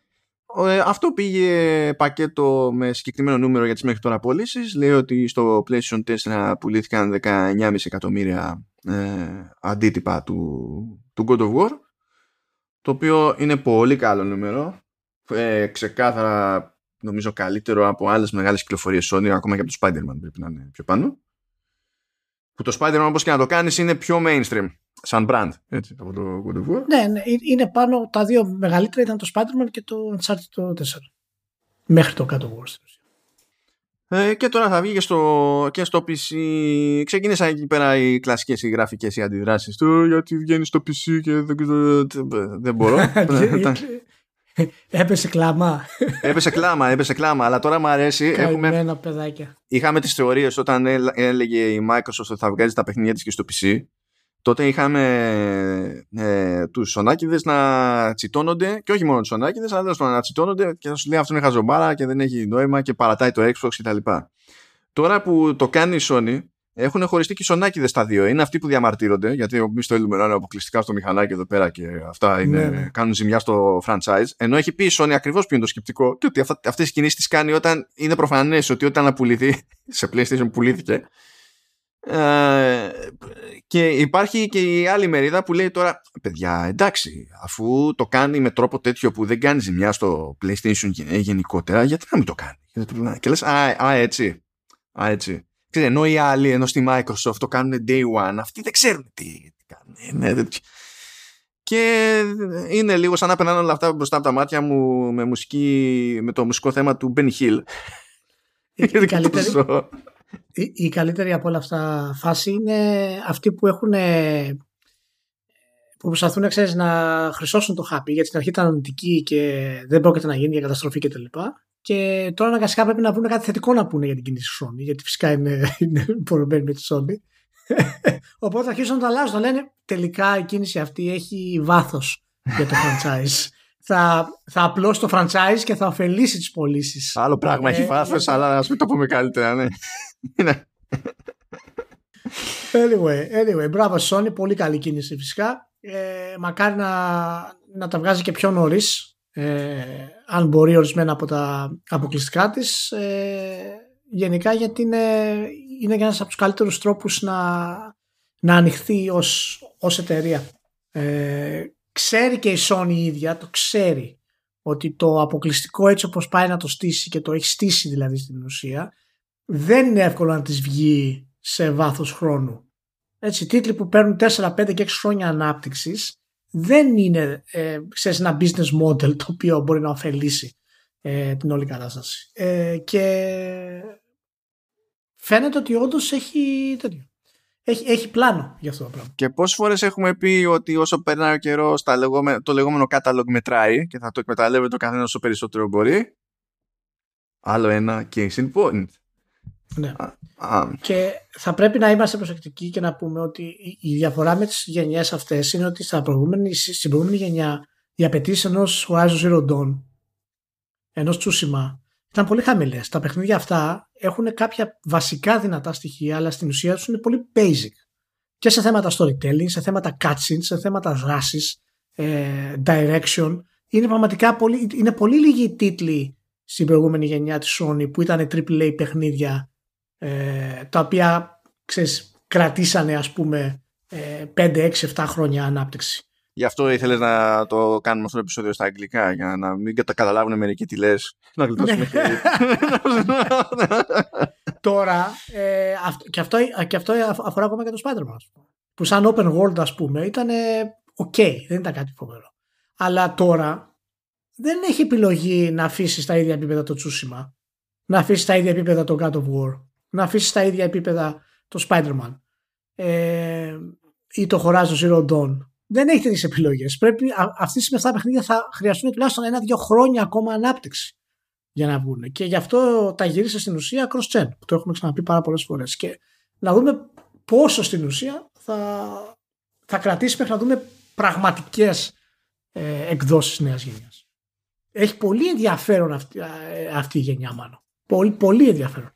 Γενικά γιατί είναι, παίζουν αλλαγές σε όλα τα μέτωπα. Την είχαμε βγάλει σχετικά σταθερά τόσο, τόσα χρόνια στην ουσία, από άποψη νοοτροπίας δηλαδή και γενικής προσέγγισης. Ε, απλά θυμήθηκα τώρα σε όλη αυτή τη φάση και λίγο με το timing της κυκλοφορίας που στην ουσία είναι. Πόσο είναι, είναι τρία χρόνια και κάτι από το λανσάρισμα του God of War που στην ουσία θα καταλήξει στο PC.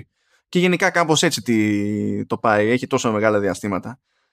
Αυτό μου θύμισε τουλάχιστον δεκαετία 90 και λέω τουλάχιστον γιατί από δεκαετία 80 είναι πιο δύσκολο να θυμάμαι. Ε, που έβγαινε μια ταινία στον κινηματογράφο και μετά έπρεπε στανταράκι να περιμένεις δύο χρόνια για να σκάσεις σε VHS, σε video club. ναι, εγώ, γυρνάμε σε αυτό, το περίεργο. Business model και λες, ναι, okay, μέχρι να δεχτούν και όλοι, μέχρι ο τελευταίος, όπως το δέχτηκε πάνω κάτω και ο κινηματογράφος, ότι έχει και δεν έχει νόημα αν και ο κινηματογράφος παθαίνει άλλες ζημιές. Αλλά τέλος πάντων θα δούμε, θα δούμε που θα μας βγάλει αυτό. Θα μείνουμε όμως λίγο στη Sony. Γιατί προέκυψε μια. Ε, ε, βασικά ε, εγκρίθηκε μια αίτηση ευρεσιτεχνίας στη Sony από το, το, σε αμερική μεριά που δεν μπορώ να πάρω στα, στο βαρά δηλαδή και τώρα που το, το έχω μπροστά μου τρελαίνομαι μόνο το βλέπω ε, η Sony λέει ε, έχει πατεντάρει πλέον ένα σύστημα λέει που θα δίνει το περιθώριο στην online κοινότητα ενός παιχνιδιού ε, να ψηφίζει ή να πληρώνει για να αφαιρεθούν παίχτες από το παιχνίδι. Καλά, αυτό δεν μπορεί να γίνει ποτέ. Αυτό είναι σαν να, σαν να είσαι σε μια εταιρεία και να βλέπεις πώς λειτουργούν τα user reviews γενικά στη ζωή; Παντού, ακόμη και στο Amazon με τα άπειρα ψεύτικα, ξέρω εγώ. Είσαι σίγουρος ότι είναι σωστή η παλέτα αυτή; Ε, είναι σαν να το βλέπεις αυτό και να μην έχεις καταλάβει τίποτα. Και να λες το κάνουμε, τι μπορεί να πάει στραβά. Και λέει, ο, ο παίχτης λέει θα έπρεπε να πάρει αρνητική ψήφο τουλάχιστον λέει, από το 60% όλων των υπολείπων. Ναι, σωθήκαμε σωθήκαμε. Επειδή οι παίκτε δεν μπορούν να πηγαίνουν. Δηλαδή, όταν δεν τους δίνεις yes, no, αλλά τους δίνεις πέντε αστέρια, ε, τους ενοχλεί κάτι στο μενού και βάζουν μηδέν. θα το σκεφτεί ο άλλος συγκεκριμένα, ξέρω εγώ, για το yes, no. Και αυτό για την πληρωμή δε. Δεν υπάρχει περίπτωση αυτό για την πληρωμή. Κάτι λάθος είναι αυτός. Στη διατύπωση είναι. Που λέει, individually by splitting the price as a group or by bidding in an auction. Τι λένε; Ζούμε σε μια πραγματικότητα που υπάρχει μέρος της κοινότητας που πηγαίνει σε streamer στο Twitch και πληρώνει για να τους βρίσει και να εμφανιστεί βρισιά στο stream. Δεν υπάρχει περίπτωση να γίνει αυτό στην πρόγραμμα της Sony, το ξέρεις. Αυτός είναι ένας από τι μεγαλύτερε ηλικιότητε που έχω πετύχει. Δεν υπάρχει ποτέ. περίπτωση αυτό τώρα. Χρήστης τώρα κονσόλας να του δοθεί ευκαιρία να πληρώσει. Για... Δεν, δεν υπάρχει περίπτωση να γίνει αυτό το πράγμα. Απλά είναι μέρος της πατέντας. Θα το χρησιμοποιήσει αυτό η Sony. δεν υπάρχει περίπτωση αυτό το πράγμα. Είναι πολύ διαφορετικό το, η πλατφόρμα σε σχέση με το Twitch ή με οτιδήποτε αντίστοιχο που κάνει τέτοια τρέλα. Αλλά εντάξει, αλλά, ναι, εντάξει, η επιλογή τώρα να βγάζεις τον άλλο παίχτη από την ομάδα και τα λοιπά, ναι. Okay. Βέβαια θα πρέπει να δούμε πού θα το, ε, πού θα το χρησιμοποιήσουν αυτό. Και έχουμε πει, θυμάσαι, είχαμε πει πέρυσι το είχαμε πει αυτό. Σε, ένα, σε, σε pod, λίγο πριν ξεκινήσει την ουσία η, η γενιά. Ε, ότι η Sony ετοιμάζεται να κάνει αυτό το μεγάλο άλμα στα eSports. Με τον ένα ή τον άλλο τρόπο. Και είναι το επόμενό τους κομμάτι. Το επόμενό τους μεγάλο βήμα για να αναπτυχθεί. Και το χτυπάει σε, σε πολλαπλά έτσι μέτωπα ε, και θα το πετύχει η Sony αυτό. Η Sony έχει την ικανότητα να το πετύχει αυτό το πράγμα. Αγόρασε το, το Evo, έτσι. Ε, έκανε, άλλαξε την πολιτική της για το voice chat και τα λοιπά. Έχει, πλέον χρησιμοποιεί και audio snippets που καταγράφει το DualSense ε, όταν είσαι online και τα λοιπά ώστε να μπορεί να τσεκάρει κάτι παραπάνω σε περίπτωση καταγγελίας. Έχει πει ότι χρησιμοποιεί ε, όπου είναι αυτό εφικτό αυτόματο transcription τέλος πάντων για να είναι πιο εύκολη δουλειά που έχει να κάνει όποιος είναι να τσεκάρει τις καταγγελίες και το περιεχόμενο. Έχει άτομα για αυτά και τα λοιπά. Ταυτόχρονα βέβαια όταν εκεί αναρωτιόμασταν εμείς εδώ καλά ε, πόσο κόσμο πρέπει να προσλάβεις για να το κάνεις αυτό να έχει ελπίδα; Και να μην καταρρεύσει. Γιατί αυτό το ζήτημα τέτοιου είδους moderation σε κλίμακα είναι πρόβλημα σε όλες τις πλατφόρμες. Δηλαδή, παντού, γενικά δεν υπάρχει κάποια λύση και τη βρήκαμε. Και βλέπεις ότι πάει και σου σκάει αυτή η πατέντα που στην ουσία ρίχνει τον μπαλάκι αλλού στο χρήστη. Ε, και ούτε καν φάση κάνω report και κάποιος το τσεκάρει. Είναι σε ψηφίζω να βγεις και εφόσον παίζει αυτό το, πιάνεις αυτό το όριο, ξέρω εγώ, ή δώσεις αυτά τα χρήματα, βγαίνει ο άλλος και δεν αναρωτιέται κανένας για τίποτα. Και ό,τι να είναι. Αυτό είναι σφαγή. Αυτό δεν είναι, δεν είναι... Μην το κάνεις άμα είναι να καταλήξουμε έτσι. Δηλαδή μην το κάνεις καν. Ξέρω τι να πω. Για να δούμε. Για να δούμε. Για να δούμε. Και τώρα ήρθε η ώρα για τη, για τη Microsoft που εδώ για να έχει γίνει χαμούλης με σχόλια online, με το σχετικό ρεπορτάζ, με τις αναγνώσεις του καταναλωτή το, το, όταν περνάει μπροστά τα μάτια το σχετικό ρεπορτάζ κτλ. Βγαίνει λοιπόν έκανε ένα, εκεί, μια, πέταξε μια ενημέρωση επειδή έχει να ανακοινώσει αποτελέσματα η Microsoft κτλ. Που από την οποία προκύπτει ότι ε, είχε άνοδο στους συνδρομητές του Xbox Game Pass αλλά δεν έπιασε τον ετήσιο στόχο που είχε βάλει στο μάτι. Ε, ήθελε υποτίθεται ε, για το δεκάμενο που έληξε τέλη Ιουνίου να πιάσει ε, να έχει σχέση με την αντίστοιχη προηγούμενη περίοδο, το προηγούμενο δεκάμενο να έχει άνοδο συνδρομητών κατά 47,79%. Ευχαριστούμε Microsoft για το 0,79%. Ε, αλλά τελικά δεν το έπιασε αυτό το ποσοστό ανόδου και ε, έμεινε στο 37,48%. Και αυτό όπως αντιλαμβάνεστε μία που βγαίνει και μία που ερμηνεύεται με χίλιους τρόπους ε, για τον έναν είναι αποτυχία, για τον άλλον είναι επιτυχία, για τον περαστικό μπορεί να ξέρει τι είναι ή να μην ξέρει τι είναι ε, πολλές λεπτομέρειες μένουν στην άκρη γιατί δεν είναι πρόχειρες στο ρεπορτάζ ή κάποιος δεν τις θυμάται ή δεν ξέρω και εγώ τι.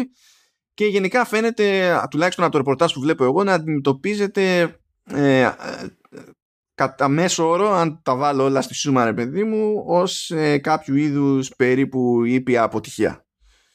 Ε, να κάνω μια σημείωση έξτρα ότι ένας λόγος που τσεκάρει αυτά τα ποσοστά τόσο συγκεκριμένα η Microsoft ε, είναι επειδή υπάρχει και στοχοθεσία στο επίπεδο του management και το, η επίτευξη στόχων για, όχι για το Xbox αλλά για το Xbox Game Pass συνεισφέρει ε, νομίζω την προηγούμενη χρονιά κατά 7% και για αυτή τη χρονιά που λέμε τώρα κατά 5% ε, στο συνολικό πλάνο για την απονομή bonus στο, στο management. Οπότε προφανώς και να το κάνουν track. Γιατί άμα δεν το μετρήσεις δεν μπορείς να κάνεις τίποτα άλλο.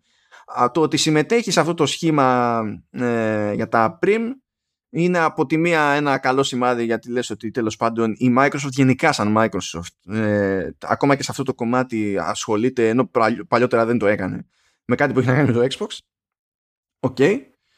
Ε, αλλά επειδή ζούμε στην πραγματικότητα που ζούμε ναι, ξέρεις, ανεβαίνει, έχει κάτι γνωρίζει άνοδο για τα 37,5% αλλά επειδή δεν ήταν 47,8% ήρθε η καταστροφή ε, άλλη μια αυλακία που διάβασα, που, με την οποία διαφωνώ κάθετα, ε, είναι ε, ότι αυτό είναι, είναι χειρότερο, χειρότερη εξέλιξη από ό,τι ακούγεται. Δεν είναι μόνο ότι δεν έπιασε το στόχο, διότι η εταιρεία, η εταιρεία είναι τεράστια και το Xbox Game Pass ως business πούμε, εξακολουθεί και για το συνολικό, τη συνολική αξία και το τυπικό κύκλο εργασιών των ετήσεων της Microsoft ότι είναι σταγόνα στον ωκεανό και όσο μένει συγκριτικά σταγόνα στον ωκεανό αυτό σημαίνει ότι μπορεί η Microsoft να ρίξει άκυρο και τα λοιπά. Σε αυτό θέλω να θυμίσω ότι ε, δεν έπιασε στόχο ούτε το Microsoft Teams και δεν νομίζω να πάει πουθενά το Microsoft Teams. Απλά το λέω για την ιστορία που το Teams το σπρώχνει πιο πολύ από το Game Pass η Microsoft σε περισσότερα προϊόντα. Αλλά anyway, και δεν γίνεται να το σχολιάσουμε όλο, αυτό χωρίς να πούμε ότι έτσι κι αλλιώς δεν βγήκε το πρόγραμμα της Microsoft. Άλλη, άλλοτε ήταν να βγει το Halo άλλοτε βγαίνει το Halo. Δεν έχει προλάβει να βγάλει ακόμα όπου να είναι βγαίνει το Age of Empires. Δεν έχει βγει ακόμα το Forza Horizon όπου να είναι βγαίνει το Forza Horizon. Ε, δηλαδή ε, δεν έχουμε δει τα παιχνίδια τα first party και ό,τι πρόβλεψη και να έκανε η, η Microsoft εσωτερικά που και αυτή ξέρει πώς κινούνται τα πράγματα και βάζει και κάποιες ε, υπολογίζει κάποια σενάρια έτσι δεν είναι ότι τους πιάνουν όλα αυτά εξαπίνεις okay. ε, δεν θέλει πολύ μυαλό για να καταλάβεις ότι δεν περίμενες αυτή τη χρονιά για να δεις που πάει το πράγμα και μια τελευταία σημείωση που θέλω να κάνω επειδή όλα αυτά γίνονται και αντικείμενο συζητήσεων επίπεδου console wars που είναι για τα μπάζα έτσι κι αλλιώς με 37,5% άνοδο για τους συνδρομητές στο Xbox Game Pass. Ε, που εντάξει δεν ξέρουμε ακριβώς το mix πώς είναι PC only, πώς είναι console only, πώς είναι ultimate άρα το πόσα, πόσοι δίνουν 10 δολάρια, πόσοι 15 ή 10 ευρώ και 13 όπως είναι νομίζω σε ευρώ. Ε, δεν το ξέρουμε το mix, ok αλλά έχουμε να κάνουμε με μια συνδρομή που είναι ακριβότερη από, τη, από το Gold είναι ακριβότερη από το, από το PlayStation Plus το PlayStation Plus έχει περισσότερους συνδρομητές, έτσι κι αλλιώς δηλαδή.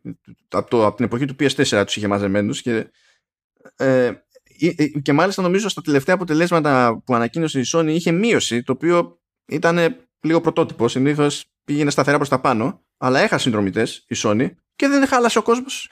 δεν καταστράφηκε κανένας.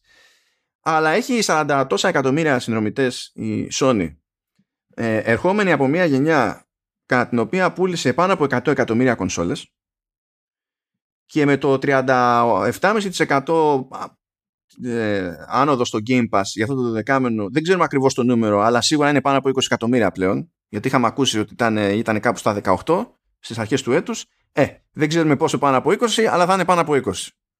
Ε, και τι εγκατεστημένη βάση έχει το Xbox, οποτεδήποτε τι εγκατεστημένη βάση έχει το, το Xbox και θα πει κάποιος, ναι, αλλά υπάρχει και το PC το PC ακόμα είναι, είναι νεαρή αγορά για το κομμάτι όλο αυτό. Μπορεί να έχει potential που δεν έχει το PlayStation, αριθμητικά μιλώντας, τελείως γύφτικα δηλαδή. Αλλά θα μου ήταν φοβερή έκπληξη έτσι και από τους υπάρχοντες συνδρομητές Xbox Game Pass ε, ε, ε, είναι ικανό ποσοστό οι πισάδες. Νομίζω ότι εκεί πέρα έχουμε δρόμο ακόμη. Αλλά anyhow, χυμαδιό αυτές τις σκέψεις και οι διευκρινήσεις για να απλωθούμε. Για πάμε. Πήλια. Ε, λοιπόν, κοίτα δεις, 37,5 ε, αύξηση στο τελευταίο οικονομικό έτος. Ε, σε μια αγορά η οποία είναι αργή, σε μια αγορά η οποία έχει αντιμετωπίσει προβλήματα διαθεσιμότητας, σε μια αγορά που δεν έχουν μεγάλα first parties, ε, στην ουσία κανένα. Απλά μπορούμε να μιλήσουμε για, το, για τις remastered εκδόσεις ας πούμε, του Gears 5 και τα συναφή.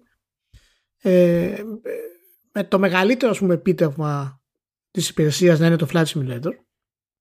Το οποίο είναι, είναι ο ορισμός του, της ειδικής περίπτωσης παιχνιδιού. Ακριβώς, τεχνολογικό επίτευγμα αλλά και, από, και σε επίπεδο gameplay ας πούμε. Ε, και φυσικά σε κονσόλα κιόλας μιλάμε που εκεί μετράει περισσότερο ε, το σύστημα της ε, Microsoft. Ε, και τα, με τα first party ουσιαστικά της, ε, της Microsoft να είναι τουλάχιστον δύο χρόνια μακριά. Ένα από αυτά τουλάχιστον. Δεν μιλάμε για τα, για τα βαρβάτα, έτσι.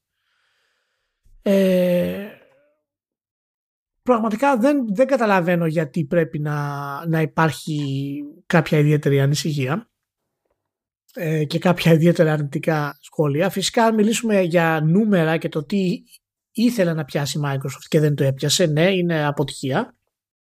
Αλλά αντίστοιχα πέρυσι που είχε βάλει στόχο και τον είχε ξεπεράσει με διαφορά, δεν πετάγεται κανένας να πει κέρδισε η Microsoft και τώρα δεν έχασε η Microsoft. Είναι, εντάξει, είναι αυτό που είναι. Έχουμε δει την κυκλοφορία παιχνιδιών ε, όπως το Psychonauts ας πούμε το 2, το οποίο ήταν, ε, όντως πήγε στην υπηρεσία, ε, όντως ήταν πολύ δυνατό και είναι μια υπηρεσία η οποία θα πάρει χρόνο και ε, δεν, δεν είναι κάτι που να απολαύσεις άμεσα αυτή τη στιγμή. Αυτό τα, αυτά τα έχουμε πει χίλιες φορές βέβαια ε, και η άνοδος υπηρεσίας είναι ένα δείγμα ότι η στρατηγική που είχαμε πει ότι θα ακολουθήσει η Microsoft έχει αποδειχθεί ε, σωστή και αυτό πιστεύαμε κι εμείς και όντως έχει λειτουργήσει ε, για αυτό το πράγμα. Θέλω να σταθούμε όμως σε δύο πράγματα, ένα-δύο πραγματάκια τα οποία τα είχαμε αναφέρει γενικά στο χτίσιμο του Game Pass αλλά τώρα είναι πιο, αρχίζουν να γίνονται λίγο πιο εμφανή στην όλη διαδικασία. Ε, δεν ξέρουμε ακριβώς τι σημαίνει ε, γενικά οι subscribers Microsoft ως, ε, ως ε, πελάτες. Δεν το ξέρουμε. Δεν ξέρουμε αν αυτοί έχουν πληρώσει 10 ε, ευρώ, 15 ευρώ, 1 ευρώ. Ε, δεν το ξέρουμε. Και φυσικά η Microsoft δεν πρόκειται να μας πει στην ουσία πώς γίνεται αυτό το πράγμα. Ε, σίγουρα μεγάλο ποσοστό ε, έχουν ε, ειδικές προσφορές που ξεκίνησαν ένα χρόνο πριν ε, υπήρχε το λεγόμενο glitch που έκανε η Microsoft, το οποίο ήταν επίτηδες ε, στην ουσία, που μπορούσες απλά να ανανεώσεις για ένα χρόνο αν ήσουν ήδη μέρος του στο Xbox Live, το οποίο ήταν αυτό που έχω κάνει και εγώ, ας πούμε, και πήρα δύο χρόνια στην ουσία με 30 ευρώ του Game Pass. Ε, λοιπόν, αυτό είναι ένα από τα πράγματα που δεν ξέρουμε στην πραγματικότητα για το πού θα πάει ε, η όλη διαδικασία. Ε, από την άλλη, φτάνουμε σιγά σιγά στο σημείο που η Microsoft πρέπει να αποφασίσει τι είναι αυτό που θέλει να σπρώξει πάνω απ' όλα. Αυτή τη στιγμή έχει τρία πράγματα. Ε, τέσσερα στην ουσία. Έχει το S, το οποίο πραγματικά από την αρχή μου είναι αρνητικός και δεν ξέρω σε τι της έχει χρησιμεύσει αυτή τη στιγμή, πέρα από την εξάπλωση του brand.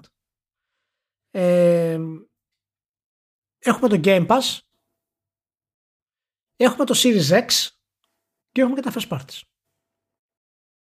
Λοιπόν, έχουμε δει. Στην αρχή υπήρχε η, η αφοσίωση για το S και πώς θα είναι η πιο φτηνή πρόσβαση σε εξαιρετικούς τίτλους και τα λοιπά. Το οποίο πρακτικώς ισχύει.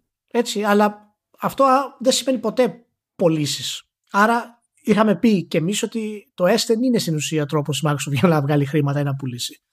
Έχει την πολυτέλεια να κάνει μια τέτοια επέκταση του brand της ας πούμε. Έτσι, για να φτάσει σε ανθρώπους οι οποίοι δεν έχουν τα λεφτά να πάρουν το, το Series X και να απολαύσουν στην ουσία το Game Pass. Θυμάσαι που λέγαμε ότι το Game Pass ε, θα είναι η καρδιά του S. Το S θα ήταν ένα Game Pass machine. Στην πραγματικότητα το, το S είναι ένα emulator machine, στην μεγαλύτερη περίπτωση. Ε, και το Game Pass έχει γίνει μέρος του Series X. Λοιπόν, το σπρώχνει η Microsoft σε μεγάλο βαθμό το Game Pass, αλλά πρέπει να αποφασίσει πόσο ακόμα θα το σπρώξει. Δεν το σπρώχνει αρκετά αυτή τη στιγμή. Είναι, είναι σε μια ενδιάμεση κατάσταση. Και αυτό γιατί δεν έχει τα παιχνίδια που, πρέπει, που θέλει για να το σπρώξει. Έχει κάνει τις ανακοινώσεις της. Ε, αλλά ακόμα δεν έχουμε δει κάτι συγκεκριμένο. Από την άλλη, ε, και η ίδια ταυτότητα του Series X έχει αρχίσει και πέφτει. Γιατί αργούν τα first parties. Και αυτό ήταν αναμενόμενο ούτως ή άλλως.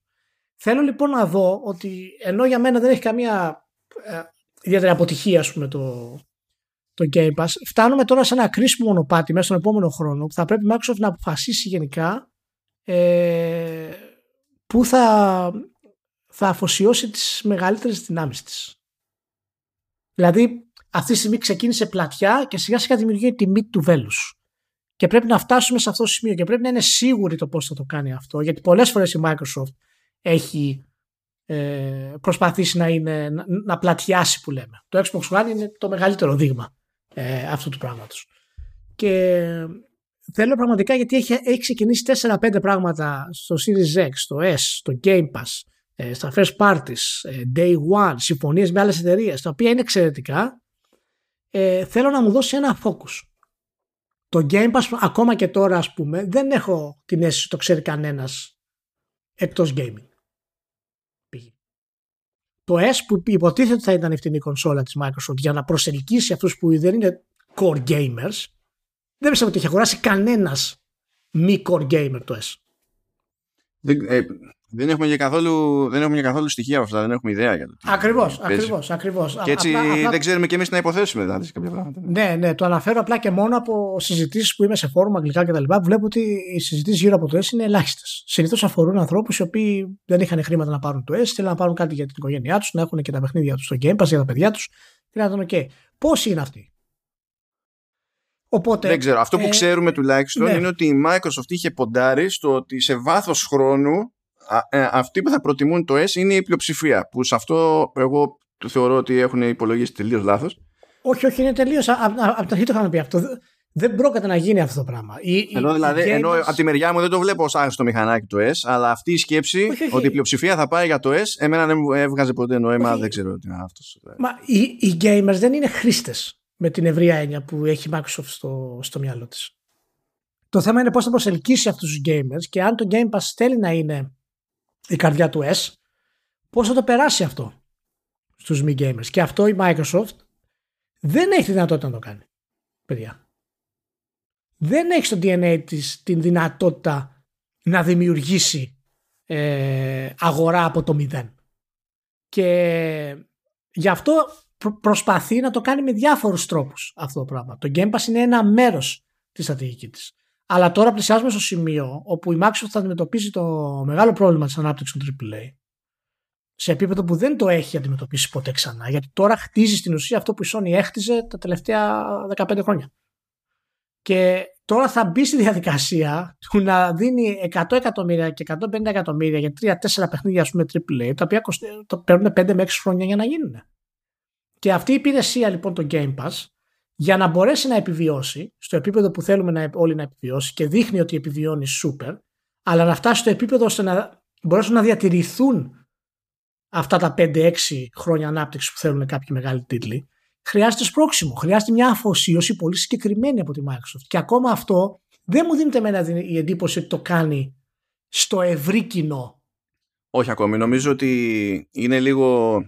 Είμαστε στη φάση ακόμη που τα παιχνίδια. Μπορεί και, να, μπορεί, μπορεί και να είναι νωρίς, συγγνώμη που σου διακόπτω. Έτσι, και να, να το θέλω εγώ να γίνει πιο νωρίς, ας πούμε. Μπορεί. Ναι, ε, ε, έχω διάφορες σκέψεις σε αυτό, το, σε αυτό το ζήτημα. Γενικά, κατ' εμέ, μια τέτοια υπηρεσία, όπως συμβαίνει και στις υπηρεσίες που έχουν να κάνουν με streaming video, ε, έχει νόημα ακόμη και παρότι μπορεί η εντύπωση του, της κοινότητας του gaming να είναι τελείως ανάποδη αυτές οι υπηρεσίες συνδρομητικές χρειάζονται ιστορίες.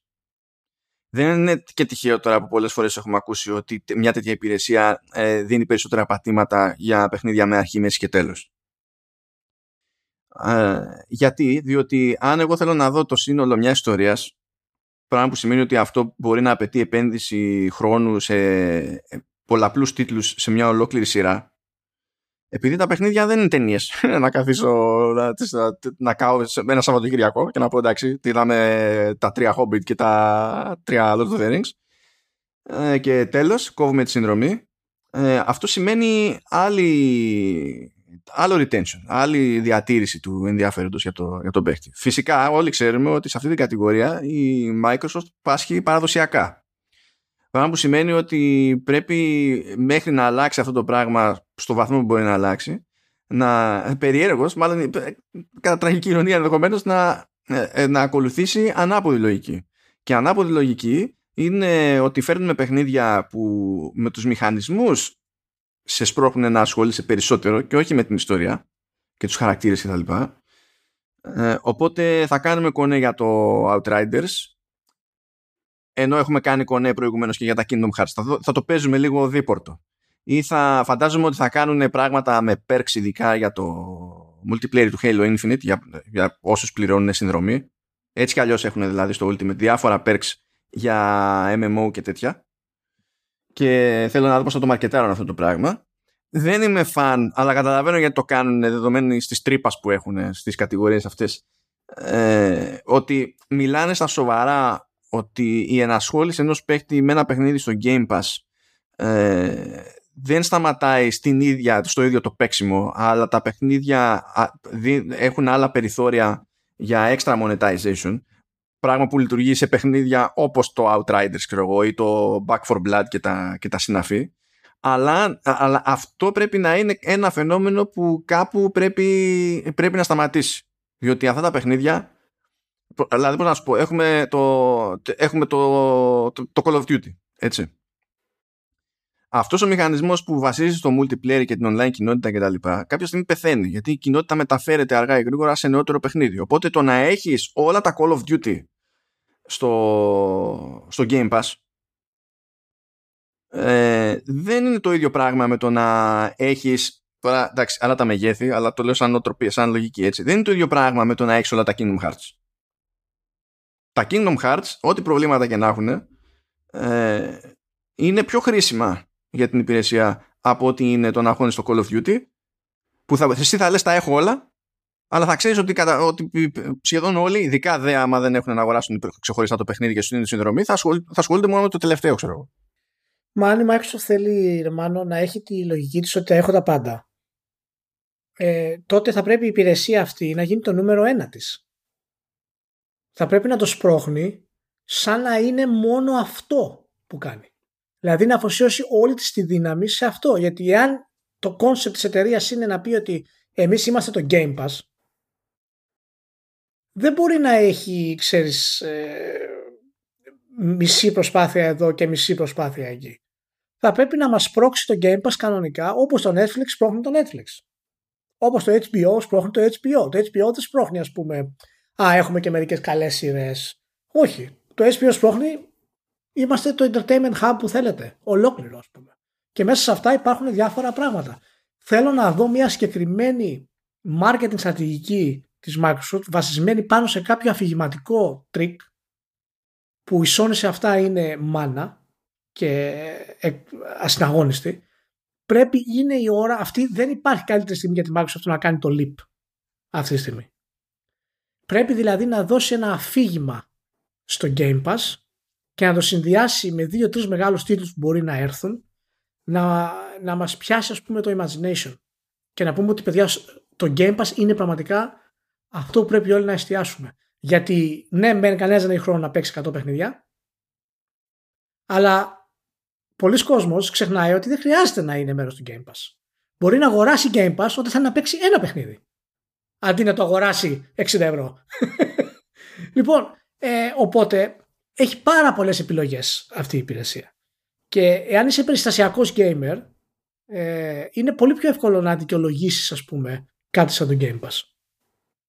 Το θέμα είναι ότι πρέπει όντως να δώσει τη βαρύτητα και να πει ότι εμείς παιδιά είμαστε η εταιρεία που θα σας προσφέρει μια εμπειρία στο gaming που δεν μπορείτε να τη βρείτε αλλού. Από το Crusader Kings 3 μέχρι το Flight Simulator και μέχρι το νέο Grand Theft Auto που λέει ο λόγος. Ε, τώρα στο, στο opinion piece που σου έστειλα στο οποίο βασιζόμαστε για να κάνουμε την κουβέντα που είναι από το Video Games Chronicles Video Game Chronicles μάλλον ε, έχει μια ατάκα που χρησιμοποιεί η Microsoft στην προώθηση και την ανέφερες και εσύ τώρα. Ποιος έχει χρόνο να παίξει πάνω από 100 παιχνίδια κτλ. Απ' τη μία δεν με ενοχλεί το ότι ε, αυτή είναι η στάνταρ ατάκα που έχουμε όλοι μαζί και η Microsoft. Απ' την άλλη είναι ένα θέμα. Διότι έτσι το μαρκετάρει η Microsoft και η πραγματικότητα είναι ότι έχει 489 παιχνίδια μέσα. Και η Microsoft εξακολουθεί να λέει πάνω από 100 παιχνίδια. και βλέπεις ότι και ο, και ο τύπος θα γράψει ένα άρθρο, ξέρω εγώ, και θα πει το ίδιο πράγμα επειδή έχει συνηθίσει, του έχει μείνει στο μυαλό, αλλά η πραγματικότητα είναι άλλα ντάλλον. Τα λέμε είναι άλλα ντάλλον, για κονσόλες έχει 400 και κάτι, για PC έχει 400 παρά, που εδώ τώρα μετράμε και ξεχωριστά μπορεί να είναι το ίδιο παιχνίδι που είναι, βγαίνει σε κονσόλα και βγαίνει σε Ναι, PC. απλά- Έτσι. Απλά άμα πεις πιο σύγχρονο να παίξεις 300 παιχνίδια, δεν θα μπει κανένας να Ναι. συντροφή. Θα πάει- θα πάει κεφαλικό, ναι. Αλλά αυτό που θέλει η Microsoft είναι αυτή η τσαχμινιά που έκανε τώρα το, το HBO Max με το Sense of Newark.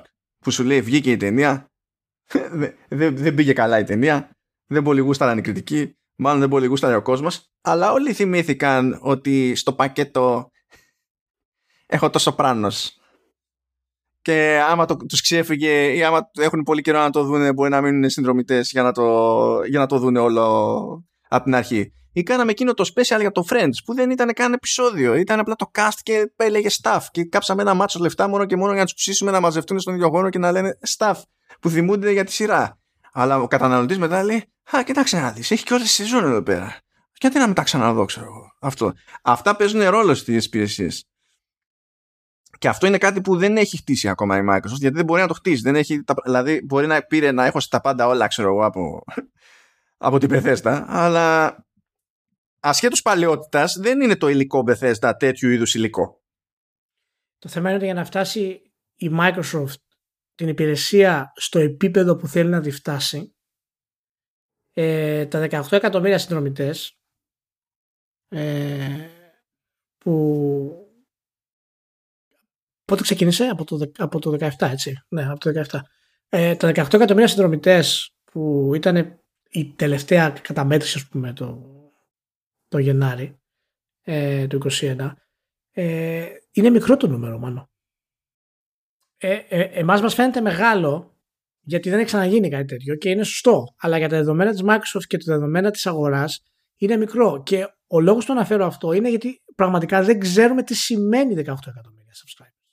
Πόσοι από αυτούς είναι δωρεάν, πόσοι είναι με το trick ε, για δύο χρόνια, πόσοι έχουν βρει άλλο τρόπο και έχουν 30 ευρώ ας πούμε για ένα χρόνο. Ε, δηλαδή πρέπει οπωσδήποτε να, να μας πει η Microsoft ότι ο σκοπός μας είναι να κάνουμε αυτό. Δεν θα μας το πει βέβαια, απλά αυτό το πάρε δώσε είναι ένα θέμα. Και σύν του ότι πρέπει οπωσδήποτε να αρχίσει να προωθεί πολύ καλύτερα την υπηρεσία σε θέματα ας πούμε τι first party προσφέρει, τι indie προσφέρει. Θα πρέπει να δώσει δυνατότητα στους παίχτες και στους ε, χρήστες του Game Pass που είναι μέσα να γίνουν συνδρομητές σε εσωτερικές υπηρεσίες του Game Pass. Συγκεκριμένα. Ε, να είναι δηλαδή πολύ targeted αυτό το πράγμα και χρειάζεται να μάθει πολλά πράγματα από, το- από αυτά που κάνουν οι streaming υπηρεσίες για να μας φτάσει στο, στο επίπεδο που, που θέλει. Αλλά το προφίλ του χρήστη, το προφίλ του καταναλωτή, τα πόσα χρήματα ξοδεύει. Δεν ξέρουμε τίποτα από αυτά. Όχι, και δεν πρόκειται να σου το πει. Αλλά ξέρεις ποια είναι η πλάκα, ξέρεις ποια είναι η πλάκα, Ηλία; Είναι ότι έχω την υποψία ότι ο ιδανικός πελάτης για τέτοια υπηρεσία είναι ο κονσολάς και όχι ο πισάς. Πράγμα που σημαίνει ότι ε, πρέπει να πιάσει critical mass στο, στο hardware γιατί το είπα και προηγουμένως ε, αν βάλουμε κάτω το, τους συνομιτές PS Plus και τους αντιπαραβάλουμε με τους κατόχους PlayStation 4 και PlayStation 5 η Sony με το ρεύμα που έχει δεν έχει καταφέρει να πείσει ούτε τον έναν στους δύο ακριβώς. Είναι κάτω από τον έναν στους δύο. Είναι στον έναν παρά και για να φτάσει αυτό το νούμερο στο PS Plus έχει πουλήσει τόσα μηχανήματα που δεν πρόκειται να πουλήσει η Microsoft δηλαδή το, το ξέρουμε αυτό και έτσι κάνουμε, έτσι ολοκληρώνεται ο κύκλος και φτάνουμε στο ότι πρέπει να πουλήσει περισσότερες κονσόλες και για να πουλήσει περισσότερες κονσόλες πρέπει να, να πάρει φόρα με τις εσωτερικές παραγωγές που είναι στο πλάνο. Έτσι, ακόμη περιμένουμε και αυτή τη φορά έχουμε τουλάχιστον κάτι να περιμένουμε. Γιατί πριν δεν υπήρχαν καν ομάδες να τις βάλει να κάνει κάτι. Αλλά τέλος πάντων πέφτουμε στην ίδια λούπα παρότι έχουν αλλάξει, φαίνεται να έχουν αλλάξει όλα τα κομμάτια του puzzle, ας πούμε. Και κατά μία έννοια είναι σαν να μην έχει αλλάξει τίποτα στις προτεραιότητες. Είναι, είναι ακριβώς ο λόγος που πριν μερικούς μήνες ο Leiden είχε πει για το μοντέλο της Microsoft ότι δεν ξέρω κατά πόσο μπορεί να είναι βιώσιμο σε βάθος χρόνου ε, συγκρίνοντάς το με το μοντέλο της Sony ε, και ότι κάτι τέτοιο για τη Sony θα ήταν απαγορευτικό γιατί προφανώς τα first party τα παιχνίδια έχουν ξεπεράσει τα 100 εκατομμύρια σε κόστος ανάπτυξης. Η Microsoft έχει δύο πράγματα αυτή τη στιγμή που είναι μεγάλο πρόβλημα. Το πρώτο της πρόβλημα είναι ότι χρειάζεται την κυκλοφορία των first parties και το δεύτερο της πρόβλημα είναι ότι χρειάζεται αυτά τα first parties να είναι καλά. Και όχι απλώς να είναι καλά. Χρειάζεται να δημιουργήσουν cult following κανονικό. Και αυτό μπορούν να το κάνουν παιχνίδια όπως είναι το, το Elder Scrolls. Μπορούν να το κάνουν παιχνίδια όπως είναι το Doom. Ε, μπορούν να το κάνουν παιχνίδια όπως είναι το Fallout. Αλλά αυτά πρέπει να πάνε στο επόμενο επίπεδο για να γίνει αυτό. Πρέπει δηλαδή να μας προσφέρει κάτι όπως μας προσέφερε με το Flight Simulator. Και να δούμε ένα καινούριο Elder Scrolls που να μην πιστεύουμε στα μάτια μας ότι είναι, είναι τόσο ανεπτυγμένο. Το Elder Scrolls και το Starfield έχουν πιθανότητες, γιατί το Flight Simulator τώρα δεν πρόκειται ποτέ να γίνει να φτάσει στη μαζική κατανάλωση, έτσι εννοείται αυτό το πράγμα. Όπως και το Psychonauts, δεν υπή, ως, παρότι έχει βγει και είναι πολύ καλό παιχνίδι και τα λοιπά, δεν υπήρχε περίπτωση και καλά να κάνει κάποιο παταγό εμπορικό. Το λέω, το λέω από τεχνολογικής άποψης. Πρέπει δηλαδή το επόμενο Elder Scrolls ε, ή το επόμενο Fallout ή το, ή το Starfield να έχουν τέτοιο τεχνολογικό αντίκτυπο ε, και σχεδιαστικό αντίκτυπο όπως είναι το Flight Simulator. Δηλαδή το Flight Simulator έχει εντυπωσιάσει κόσμο που δεν έχει ιδέα καν με το gaming. Πρέπει άλλος να δει και να πει το Elder Scrolls είναι κάτι ασύλληπτο. Και ο μοναδικός τρόπος για να το πάρω είναι να, να μπω στο Game Pass, παραδείγματος χάρη. Χρειάζεται δύο-τρία τέτοια πράγματα, όχι αρχικά για το Game Pass, αλλά σε βάθος χρόνου. Και αυτό για να γίνει πρέπει να φάει το, συγγνώμη, το μακρύτερο, ε, περιμένοντας τη διαδικασία για να μπορέσουν να βγουν αυτοί οι πρώτοι Γι' αυτό καθυστέρησε και το Halo Infinite, γιατί θέλει πραγματικά να πετύχει, γιατί το Halo Infinite έχει τη δυνατότητα να κρατήσει το Game Pass σε μεγάλο βαθμό και να το, να το αναπτύξει. Ε, και το Elder Scrolls, για να επιστρέψω λίγο σε αυτό, έχει τη δυνατότητα να το κάνει αυτό. Ό,τι και να λέμε για την Bethesda, η Bethesda πάντα τεχνολογικά έκανε πράγματα τα οποία άλλες εταιρείες δεν μπορούσαν να κάνουν. Και το Morrowind όταν είχε βγει ήταν εντυπωσιακό και το Oblivion ήταν τρομερά εντυπωσιακό τεχνολογικά και το Skyrim ακόμα να το βάλεις και σήμερα έχει, έχει special effects τα οποία στέκουν. Ακόμα και σήμερα σε θέματα ας πούμε, του καιρού, της βροχής, της ατμόσφαιρας, του, της ομίχλης είναι πολύ καλά δεσμένα. Εντάξει, άλλα, άλλα προβλήματα έχει, ναι. Εντάξει. Ναι, εντάξει. Καταλαβαίνεις ότι συνεχίζεις και ελπίζεις για Starfield και Elder Scrolls κτλ. Αντίστοιχα δεν θα έχεις καμία προσδοκία για το επόμενο Doom και αυτό που θα, θα καταφέρει να κάνει τότε είναι να κάνει σωστά θα, το κάνει, θα είναι το επόμενο Doom. Ναι, ναι, όχι. Το επόμενο Doom είμαι σίγουρος ότι θα είναι ασύλληπτο. Αλλά το επόμενο Doom μπορεί να κουβαλήσει μια υπηρεσία στο Game Pass. Δεν μπορεί να το κουβαλήσει. Θα, θα, θα το παίξουν 7, 8, 9, 10 εκατομμύρια.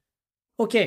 Όχι, θέλει. Γι αυτό, για, γιατί και αυτό δεν βασίζεται στο story. Έχω αυτή τη θεωρία μου πλέον και νομίζω ότι το ίδιο, το ίδιο κατάλαβε και ο, η Microsoft και ο Spencer όταν αρχίσανε και λέγανε. Στην αρχή ήταν λίγο πιο ανοιχτή στο κατά πόσο παιχνίδια της Bethesda, σαν group Bethesda, θα είναι multi και η ήπια χαλαρά λίγο λίγο άρχισε να σφίγγει η κατάσταση με το αν θα είναι multi. γι' αυτό και εγώ πραγματικά ε, δεν ήθελα την Ninja Theory να κάνει sequel. Άσε να βγάλουν κανένα φράγκο οι άνθρωποι, τουλάχιστον ταξίζουν αυτοί. Εσύ. Εντάξει, εντάξει, σαν σα concept ναι, αλλά δεν ήθελα να κάνει sequel ε, στην πραγματικότητα. Ήθελα να του δώσουν τα χρήματα και να βγάλει ένα πραγματικά AAA το οποίο να είναι mainstream ε, και να μπορέσει έτσι να πιάσει το, τον παλμό του κόσμου και τη φαντασία του κόσμου σε αυτό το πράγμα. Γιατί ό,τι και να ε, ό,τι και να έχει αυτή η εταιρεία ε, το Σένιουα δεν είναι mainstream Όχι, όσο, εντυπωσιακό, όσο εντυπωσιακό και να είναι τεχνολογικά δεν θα είναι κάτι που θα κάτσει μια οικογένεια να το παίξει και να κάνει χαβαλέ. Όχι, αλλά το ίδιο ισχύει για το The Last of Us. Μπορεί συγκριτικά ναι. να είναι mainstream, αλλά και το The Last of Us στην πραγματικότητα αναφέρεται σε μια κοινότητα που έχει κάποια χαρακτηριστικά χ. δεν είναι το παίζουμε στο. Δεν είναι Fortnite. Ισχύει, ισχύει, αλλά το Last of Us έχει, έχει αυτό το πρώτο τίτλο. Πίσω. Έχει, έχει, έχει αυτό το background των χαρακτήρων. Γι' αυτό το βγάζει και το sequel. Δεν, ναι. Το Σένιο δεν το έχει αυτό το πράγμα. Δεν χτίζεται με τη, με τη μία αυτό το πράγμα. Ναι, ναι, όχι, όχι. Και είναι και αυτό που είναι το δύσκολο που είπαμε ότι, ότι πρέπει να είναι και τυχερή για να πιάσει ε, αυτό. Δεν είναι απαραίτητο ότι πρέπει να φτιάξει κάτι το οποίο να είναι οπωσδήποτε σαν ε, το στυλ της Sony ας πούμε αλλά χρειάζεται να, να βρει το, το, το δρόμο της σε αυτό το πράγμα. Ε, και το, το Game Pass τότε θα ανθίσει περισσότερο από, από ποτέ. Microsoft, ποιον Ιάπωνα θα αγοράσεις; Έκανες ολόκληρη ιστορία. Είπαμε καβάτι στο Μικάμι από σπόντα. τώρα για, για τους Ιάπωνες. Μα κάτσε, κάτσε. Πη, πηγαίνει και αγοράζει την, την Grasshopper με το Goichi Suda. Η, η NetEase πάει αυτή. Έφυγε από την αγορά. Έφυγε ο Ναγκώση από τη Sega. Δεν ξέρουμε πού θα φυτρώσει, αλλά ε, ε, υποτίθεται ότι η γενική θεωρία είναι ότι θα πάει και αυτός στη, στη NetEase, ξέρω εγώ κτλ. Ξεμένουμε από στόχους Microsoft. Ξεμένουμε. Αυτά είναι, αυτά είναι κολλήματα των Ιαπώνων. Δεν υπάρχει άλλη, άλλη απάντηση για μένα. Δεν είναι δυνατόν η Microsoft να μην έχει πλησιάσει την Atlas.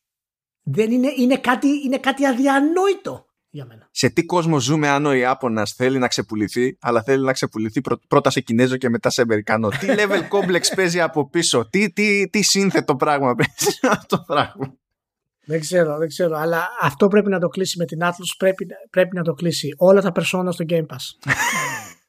120 Hz, νέα textures και είμαστε καλύτεροι. Ορίστε, ορίστε. Θέλουμε και, και stories. Ε, είμα, νέα textures είμαστε καλύτεροι. Ε, ε, και πρόσεξε, είμαστε σε, ένα, είμαστε σε ένα κλίμα για να κάνουμε να, άλλον ένα κύκλο να κλείσουμε. Μιας και είχαμε πει για τη φάση με τον Dave Chappelle στην αρχή του επεισοδίου. Πάλι.